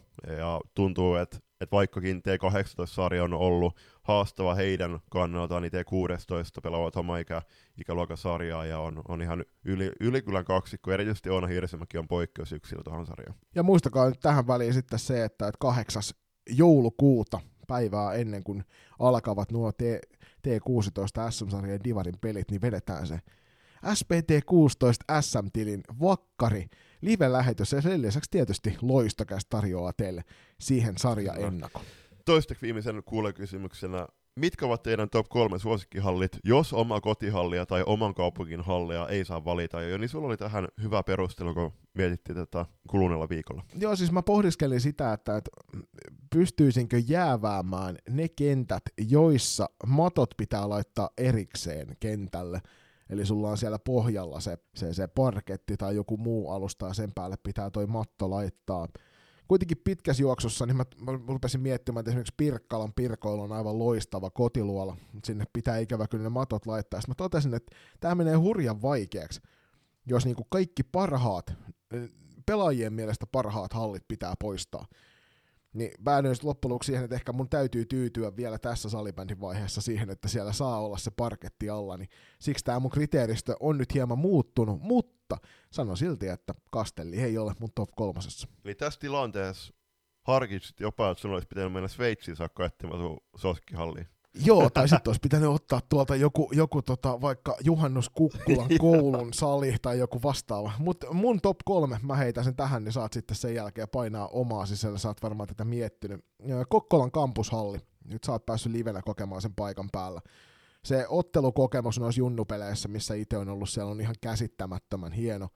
Halli on hyvä, oheistarjoilut on hyvät, oheistilat on hyvät, sen lisäksi siellä siis Nipakos järjestää semmoisen festivaalin niihin peleihin, että sen parempaa paikkaa ei ainakaan junioripeleissä ole pelaajalle, eikä valmentajalle, eikä seuratoimijalle, kuin mitä toi kampushalli tarjoaa. Toisaalta ei se ole mikään yllätys, että siellä järjestää hyvät festivaalit, koska täytyy muistaa, että No okei, siis kyllä Ruissi nyt on selkeä ykkösfestari kesäsin.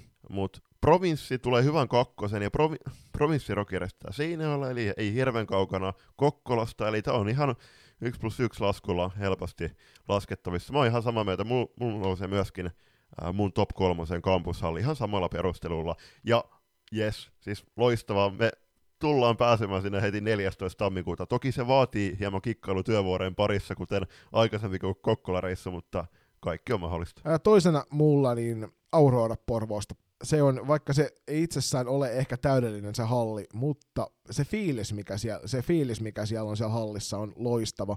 Ja se täyttää ne perusodotukset, mitkä liikahallilla pitää olla. Et siellä on jopa jonkinnäköiset turvaetäisyydet olemassa laitojen ja seinän välillä. Mutta ennen kaikkea se, että minkä näköinen buuki sinne saadaan päälle parhaimmillaan, niin jälleen kerran niin Porvo, Porvoon Aurora nousee mulla tuohon listalle. Tässä kysyä muuten ei, ei poissulkenut sit niitä mahdollisuuksia, että voitaisiin mainita ulkomaalaiset, ulkomaalaiset noita halleja. Ei, ei, toki, ei toki, mutta mä itse asiassa jääväsin tarkoituksella tämän kotisuomeen. Mä mietin, että muutenhan mulla olisi niinku, ö, Uppsalasta, niin mulla olisi välittömästi kaksi loistavaa hallia, ja sen lisäksi sitten, sitten IFU Areenalta, niin sieltä löytyy vielä neljä parempaa kenttää kuin mistään muualta Suomesta. Joo, hot take. Uh, Sen ykkö, ykköskentän lisäksi. Kyllä, niin, kyllä. Uh, niin, no taas kuitenkin miettii, että SP Arenalla sinnekin löysin tieni, tieni tuossa lauantaina, mutta valitettavasti se ei kuulu mun suosikkihalleihin. Mutta Aurora, uh, Game 7, pari kevättä sitten, Pessi ja Tepsi välillä oli loistava tunnelma. Uh, se sinne parhaimmillaan, parhaimmillaan siellä on eittämättä, eittämättä parhaat salibändimatsit tunnelmaltaan, joten nostaisin myöskin itselle Auroran. Ja sitten kolmantena, jos mä nyt aloitan, niin... No mä just meinasin sanoa, että, että sä kopioi mun kolmatta, niin saat sanoa kolmannen ihan itse. Jotta sä pääst kopioimaan sen. Katsotaan. Eli mulla, kyllä, mulla kolmantena on Lappeenrannan urheilutalo. Se on ihan jää, siis fantastinen paikka. Siellä näkee ympäri kenttää kaikkialle, ää, iso halli, parhaimmillaan se, että jos Lappeenrannan UT saadaan täyteen, niin siellä on ihan loistava tunnelma myöskin, ää, hyvät, hyvät kahviotilat ja muutenkin se miljooni, niin on, se on hieno paikka. Toi on, toi on hyvä ja mä pohdiskelin myöskin Lappeenrantaa. Harmittavasti en ole Kuopiossa päässyt vielä heidän kotiotteluaan katsomaan, vaikka Kuopiossa kyllä salibändiasioita muut on tullut pyörittyä. Mutta mä lähdin pohdiskeluun sitä kautta, että jos, jos niin kun, nyt mä en tiedä onko Kirkkonummen väestönsuoja, sen ei pitäisi olla enää käytössä. Mutta se oli ehdottomasti niin kovin mesta, missä nähdä salibändiä silloin aikana, kun Kirkkonummella asu No, ilmeisesti se nyt tosiaan ei ole enää käytössä. Mä rupesin pohtimaan, että no, armaan kotikaupunkini Kotkan Karhuvuoren urheilutalo aikanaan oli myös kova paikka pelata salibändiä ja katsoa salibändiä ennen kuin siellä sitten koripalloilijat hermostuivat. Ja muun muassa aikanaan pakottivat meitä, meitä pelailemaan tai harjoittelemaan myös villasukat lavassa, koska se parketti oli niin kallisarvoinen, ja sitten mainittakoon vielä se, että sitten uutta areenaa, kun sinne rakenneltiin, niin siitähän tehtiin salibändille sopimaton, ei muuta kuin isoa peukkua paikallispäättäjille Kotkassa. Pirkkalan areena oli yksi, yksi näistä, mitä mä nostin itselleni esille, ihan vaan sen takia, että, me ollaan Julppa sun kanssa käyty katsoa matsia paikan päällä. Hieman sopimattomista huuteluistakin huolimatta se halli on aika toimiva salibändikäyttöön. Ja etikin arvaa, mihin mä päädyin sitten, kun mä pohdiskelin näiden neljän, viiden hallin kohdalla, että mikä mun top kolmeen nousee. Mm. Kaarinen Kilosport. se oli itse asiassa tuo Lappeenrannan urheilutalo. No niin, joo, kyllähän siis hyvä kiertely artelu kuitenkin päätyen samaan kohteeseen. Mutta siis se täytyy sanoa, että jos sen kastelia olisi jäävännyt tästä tarkoituksella pois, itse pääsi viime vuonna kokemaan siellä puolivälierä huumaa T16 SM-sarjassa – hieno paikka pelata, en ole käynyt katsomassa vielä niin kuin F-liiga-otteluita paikan päällä. Mutta kyllähän Kasteli ja Kupittaa on ne tällä hetkellä niin kuin ne paikat, missä toi salibändi on parhaiten esillä. Et sanotaan, että Kupittaan kolmoskentällä, niin ei ole kyllä, ei ole kyllä se tilanne. Tiedostajan hallitilanteet ja hallivaraukset, mutta käsittääkseni siihen rankkojankkojen Suomen Cup-matsiin, niin sinne ei yleisöllä ollut pääsyä tällä kertaa. Oli, oli, siellä, oli siellä ehkä 13 ihmistä katsomassa peliä. Ah, eli se oli, eli hot takes oli ihan sama yleisömäärä kuin Tepsi muissakin matseissa. Kyllä, just nimenomaan näin. Hei, mennään viimeiseen kuulijakysymykseen ja senkin otetaan pienet kuulijapalautteet. tämä on nimenomaan nämä kuulijapalautteet tähän kysymykseen liittyviä. Eli mikä on tehnyt sinulle vapaaehtoisuuden hankalaksi tai ei motivoivaksi? Julppa. Mm, Joni. Äh, se totta kai kaikki lähtee siitä, että että henkilökemioiden on, on kyettävä osumaan edes joiltakin osin. Kaikke, kaik, kaikista ei tarvitse pitää, mutta kaikkien kanssa pitää pyrkiä tulla toimeen, ja tämmöisen vaikka salibändi joukkueen, joukkueessa valmentavana, tai sitten jos miettii jotain muuta rooleja, niin kyseessä on kuitenkin pitkä kausi. Se kestää 10-11 kuukautta. Se, siinä pitää pystyä vetämään yhtä köyttä, puhaltamaan yhteen hiileen. Eli, eli kyllä se, että jos, jos siellä on, lähtee jotkut sooloilemaan omi juttui, eikä edes pyri yhteistyöhön, niin ne on, on sellaisia red flaggeja kyllä, ää, jotka väistämättä sit latistaa tunnelmaa ja luo, luo epä, epämiellyttäviä solmuja, mitä partiolainenkaan ei pysty, pysty avaamaan. Mä nostan ton itse asiassa vielä niin kuin astetta ylemmässä ja sanon, että semmoinen turha politikointi, mitä tuolla näkyy kesken kauden, siihen liittyy sitten pelaajasiirrot ja kaikki muut, että tiedetään sitä, että, että saatetaan jo syys-lokakuussa ruveta soittelemaan toisen seuran pelaajia, valmentajia läpi, että hei kiinnostaisiko sun tulla meille päin ensi kaudeksi ja suolataan sitä niin kuin kaikkien yhteistä tekemistä sillä semmoisella itsekkyydellä. Se on asia, mitä mä en osaa ymmärtää. että jos pelaajasiirtokeskusteluita halutaan käydä, niin käytäisikö niitä sitten siinä vaiheessa, kun se pelaaja on pelannut kaikki pelinsä sille kaudelle. Ja tähän samaan hengenvetoon on todettava se, että kyllä tuolla niin kuin on tullut vastaan niin seuratoimijoita kuin, va- kuin vanhempia, jotka tätä tekee aktiivisesti. Ja mä itse aina kavahdan sitä, vaikka tässä suossa kun tarpoo, niin joskus on saappaa täynnä vettä, vaikka tarkoittaisikaan sitä.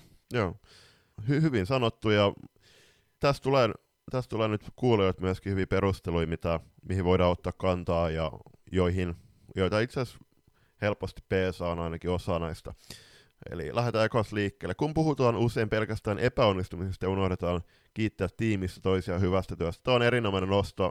Muistakaa jakaa kiitoksia myös niille va- vanhemmille, valmentajille ja muille toimareille. Josti totta kai ne pelaajat on, on se tärkeä juttu, ja niillä on myös kyettävä jakamaan positiivista palautetta, jakamaan kiitoksia siten ylläpitämään sitä positiivista motivoivaa ilmapiiriä, jotta jaksetaan se raskon kauden läpi, mutta tämä on siis, tiedän myöskin nyt neljän vuoden valmennusuralta niin esimerkkejä, missä toimihenkilöitä, niin siis loi ihan jäätävän hyvää duunia tekevät, ihan vaan rakkaudesta lajia, pyyteetöntä työtä meidän yhteisölajimme eteen, joukkueemme eteen, seuran eteen, niin ei missään kohtaa muisteta jakaa kiitoksia, vaan koko ajan prässätään ja jaetaan suora, suoraan sanottuna paskaa niskaan. Joo, ehdottoman samaa mieltä tuosta, että tämä on salibändi, valmennus salibändi joukkueen pyörittäminen on tiimityötä samoin kuin varmasti monessa muissa lajeissa ja mä en pystyisi itse niin millään selviytymään arjesta ilman, että mulla olisi hyvä valmennustiimi ja hyvä tukitiimi siinä joukkueen taustallani ympärillä.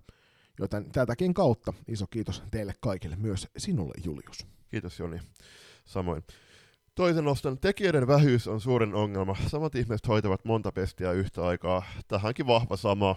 Se on ikävä, ikävä ilmiö kaudesta toiseen, kun järjestetään vanhempain palavereja, niin siellä on yleensä, yleensä aika vähän käsiä pystyssä, ja sitten loppujen lopuksi, kun odotetaan muutama viikko, niin sitten se hyvä sydäminen vuodesta toiseen vapaaehtoistuunia tekevä, sama pesti hoitanut, tulee sanomaan, että okei, okay, että kyllä mä voisin hoitaa, kun näköjään tänäkään vuonna ei muita saada.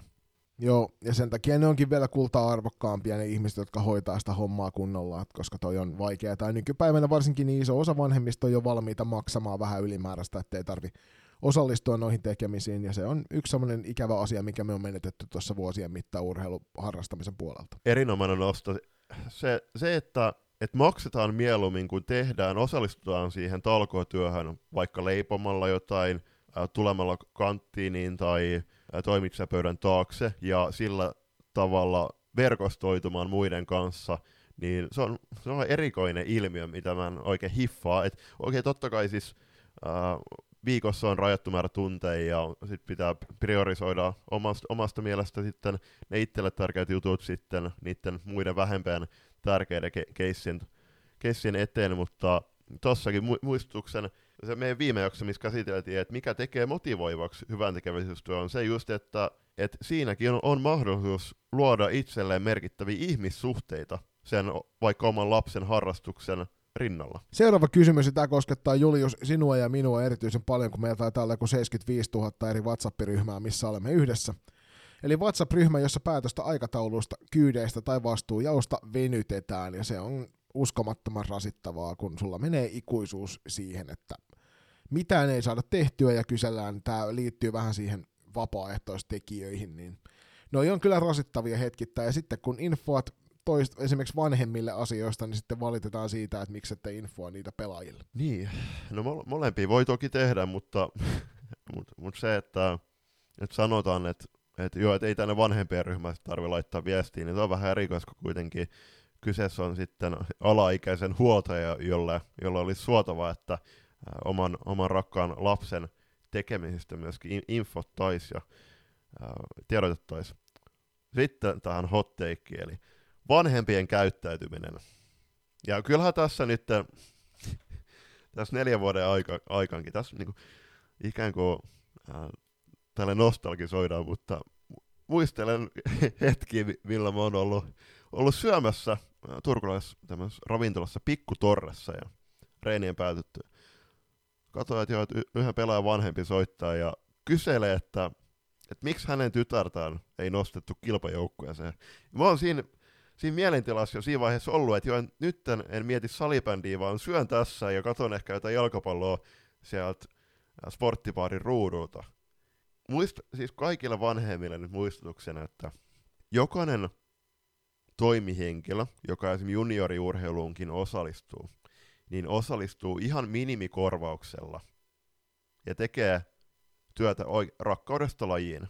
He, jos puhutaan, että, että me käytetään satoja tunteja kaudessa joukkueen pariin, ja se ei ole, okei, siis täytyy, täytyy muistaa, että niinku van, niinku me val, äh, valmentajat ollaan pelaajien jälkeen eniten framilla siellä peleissä, mutta täytyy muistaa, että sieltä on just ne joukkuejohtajat, huoltajat, rahastonhoitajat, niin edelleen, on ihan, ja me bussikuskit on ihan y- yhtä merkittävässä osassa, niin se, että et ei osata arvostaa sitä työtä, mitä ihmiset tekee mahdollistaakseen jonkun joukkueen hengissä pysymisen ja toiminnan, vaan se, että vaan nähdään parhaakseen, että heitetään jatkuvasti arvostelua, ja sit kun, hei, sit kun tulee se vastaheitto vaikka sit jossain vanhempailassa, että et jos, tota, et, jos sä koet, että että sä osaat paremmin tämän duunin kuin minä, niin tuu, tuu, tuu tekemään tämä ilomielin, niin sitten ole ihan hiljaa. Tämän takia mä joka ikinen vuosi ensimmäisessä vanhempailassa, kun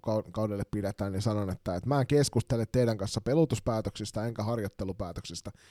Nämä on ne asiat, miksi mä olen täällä. Jos teillä on jotain kerrottavaa siitä, miten esimerkiksi elämässä menee tällä hetkellä sillä teidän pikku tuulatanelilla, niin tulkaa ihmeessä kertomaan siitä asiasta mulle. Mä haluan tietää ne taustat kyllä. Mutta ne pelutuspäätökset, ne harjoittelupäätökset, ne tekee se päävalmentaja, ne tekee se valmennustiimi, ja se ei kuulu kirjaimellisesti, niin sä voit itkeä sitä yksin illalla vessassa, jos sä haluat, että minkä takia se mun tuulataan, eli ei pelaa siinä ykköskentällisessä.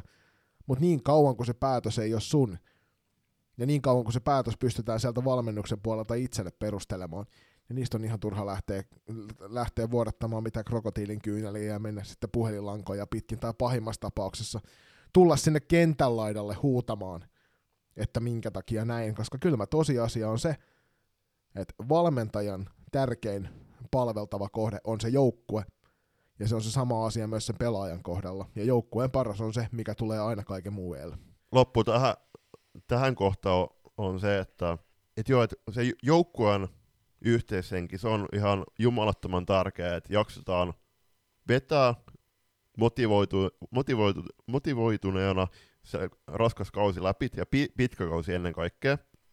Mutta on se yhtä tärkeää myöskin, että, että siellä taustoilla, kun vanhemmat puha, pitäisi puhata yhteen hiileen, että sielläkin koetaan se työ merkittävänä, ne kuskaamiset, äh, varahankinta, osallistumiset ja na, näin edespäin niin se, että siellä aletaan sitten syömään, syömään ilmapiiriä ihan älyttömillä tempauksilla, niin se on kans niinku, se on ihan käsittämätöntä, että kuitenkin olisi suotavaa ja toivottavaa. Mä toivon, että jokaisen joukkueen taustalla myöskin ne vanhemmat puhaltaa yhteen hiileen, jotta saadaan toimiva kokonaisuus. Selvä kuulijakommentti on, työt häiritsee harrastusta ja tälle iso aamen, koska toi pitää täysin paikkansa. Joskus on tullut mietittyä, että voi kun tästä saisi palkkaa saman verran kuin arkityöstä, niin sit voisi keskittyä tekemään valmennusta kunnolla.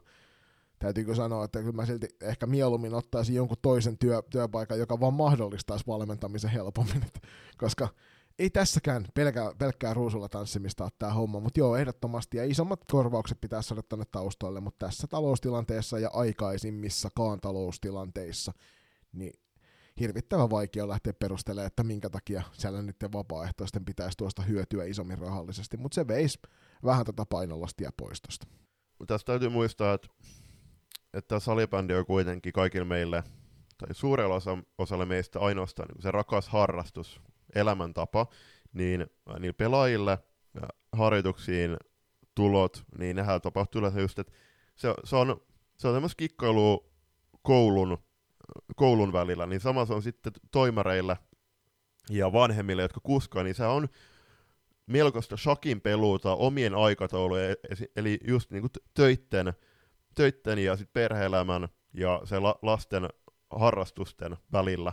Et se, se, se on vaan niin valitettavaa. No ei se valitettavaa, siis työn tekeminen on hauskaa, mutta kyllä se olisi hauskaa, että pystyisi sitten pystyisi täysillä panostamaan myöskin siihen harrastukseen. Ei muuta kuin toinen 24 tuntia vuorokauteen, että voitaisiko vaikka tätä meidän nykyistä kalenteria muuttaa sen verran, että löytyisi 48 tuntia vuorokaudesta. Se olisi sitten mahdollisesti mahdollista tota kautta. Seuraava kuulijakommentti on liiallinen työmäärä. Hommat tuntuu kasaantuvan aina niiden muutaman vapaaehtoisen niskaan. Tämä on ihan totta. Yksi niitä suurimpia syitä, minkä takia miettii, että pitäisi että jos joskus kävisi niin, että perustaa oman urheiluseuran, niin mä pitäisin työhön tulo haastattelut sekä niin kuin vanhemmille että, että toimihenkilöille siitä, että me saataisiin sinne varmasti ihmisiä, jotka ihan aidosti haluavat tehdä töitä yhdessä sen yhteisen hyvän eteen. Toista viikon nostona on aikuisten epäasiallinen ja epäkunnittava puhe tytöille, niin se on sietämätöntä. Joo, ja käytös myöskin. että nostetaan tässä nyt, me ollaan paljon puhuttu esimerkiksi isi- ja äitivalmentajista. Niin kuin tuolla kentillä näkee esimerkiksi sitä, että se oma pikku tuulataan, eli pitää laittaa aina nimenomaan siihen kentälliseen, minkä peli toimii. Se on musta ihan käsittämätöntä. Me ollaan nähty karsintasarjassa myöskin meidän ikäluokassa sitä, että siellä viskotaan tuoleja toimihenkilöiden toimesta. Ihan täysin käsittämätön meininki. Tai huudetaan pääpunaisena joku yhden yksittäisen tilanteen jälkeen niille neideille mä ymmärrän, joskus fiilis nousee korkeaksi ja silloin saatetaan tulla, saattaa tulla niitä ylilyöntäjä, mutta ainakin itse on niiden jälkeen niin käynyt ihan selkeästi nostaa kättä pystyyn kopissa, että sori, tää, niin mulla, mulla meni liikaa tunteisiin tää, ja se että vuosien mittaan se helpottuu siitä, mutta pitää aina muistaa edelleenkin se, että miksi tätä tehdään. Me ei tehdä tätä sen peilikuvan takia, eikä sen oman tyttären tai pojan takia, vaan me tehdään tätä sen joukkueen takia ja tämän rakkaan lajin takia.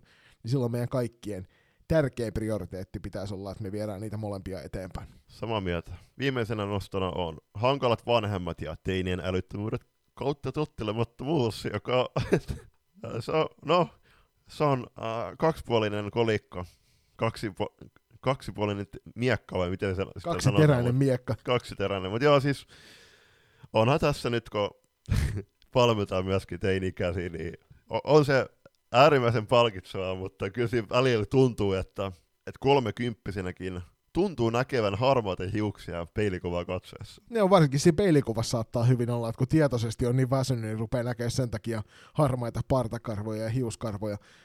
Teini, teini, teini ikään kuuluu se älyttömyys, se aivo, aivot ei toimi samalla tavalla. Mulla menee hirveän paljon helpommin se teini-iän käyttäytyminen sen takia silleen vähän vihkoon ynnä muut hankalat vanhemmat, niin se on tietoista käytöstä aikuisilta ihmisiltä, ja se on sellainen juttu, mitä, mitä mä en millään tavalla pysty hyväksymään, että jos sä tieten tahtoin heität kapuloita rattaisin, suolaat sitä omaa joukkuetta, omia pelaajia, omia toimihenkilöitä, tai tuomareita, tai vastustajaa, tai ketä muuta tahansa, niin ole hyvä, mene itseesi ja kasva vähän.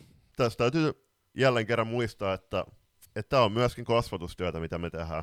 Et siinä, siinä, missä me harjoitellaan salibändiä, tavoitteena on, tavoitteena on kasvattaa pelaajasta hyvä urheilija, hyvä pelaaja, joka saa tästä lajista rakkaan harrastuksen loppuelämäkseen.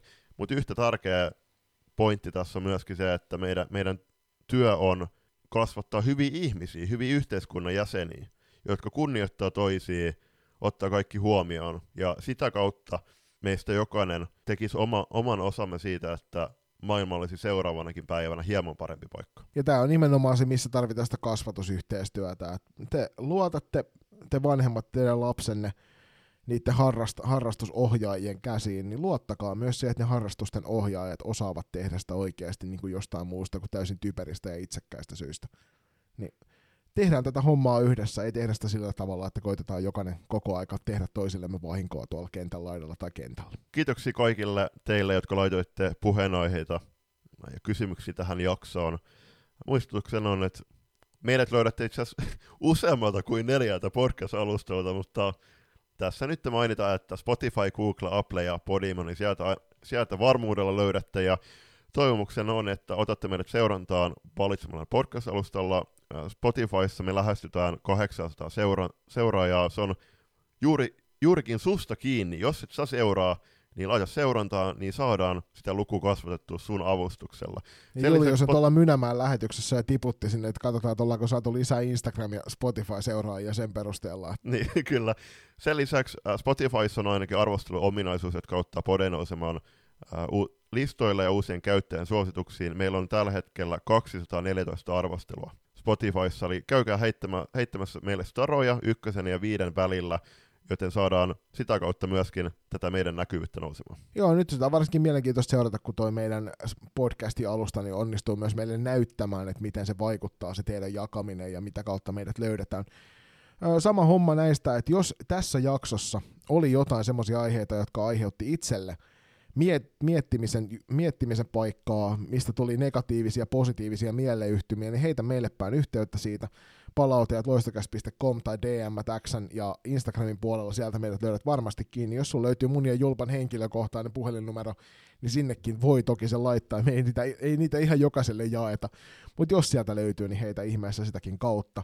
Jos tulee mieleen jotain ja aina, kuten yleensäkin sanomme, niin jos tulee ajatuksia siitä, että mitä voitaisiin jatkossa käsitellä, monet näistäkin tämän jakson aiheesta on tullut teiltä, kuulijoilta ja seuraajilta tuolla somen puolella. Jos tulee mieleen jotain, mitä haluat, että me otetaan Framille, niin heittäkää meille päin, niin saadaan sitten otettua teillekin enemmän mielenkiintoisia aiheita käsittelyyn. Instagram, Twitter, Facebook, no fe- jälkimmäisenä mainittu, niin ollaan siellä ollut säälittävän epäaktiivisia. Pahoittelut siitä, mutta fakta on se, että Meta tai Facebook, niin se ei ole, se ei ole niin kiinnostavaa välttämättä kuin Instagram tai Twitter. Mutta äh, tällä hetkellä ig meillä on 2550 seuraajaa, äh, matka kohti kolme tuhatta seuraajaa on, on vahvasti käynnissä ja se elää, elää ja voi hyvin. Ottakaa meitä seurantaa siellä, niin pysytte varmuudella meidän kaikissa jutuissa mukana ja selvi, selvy, selvyydellä, koska siellä ollaan selkeästi, selkeästi eniten, eniten Framilla.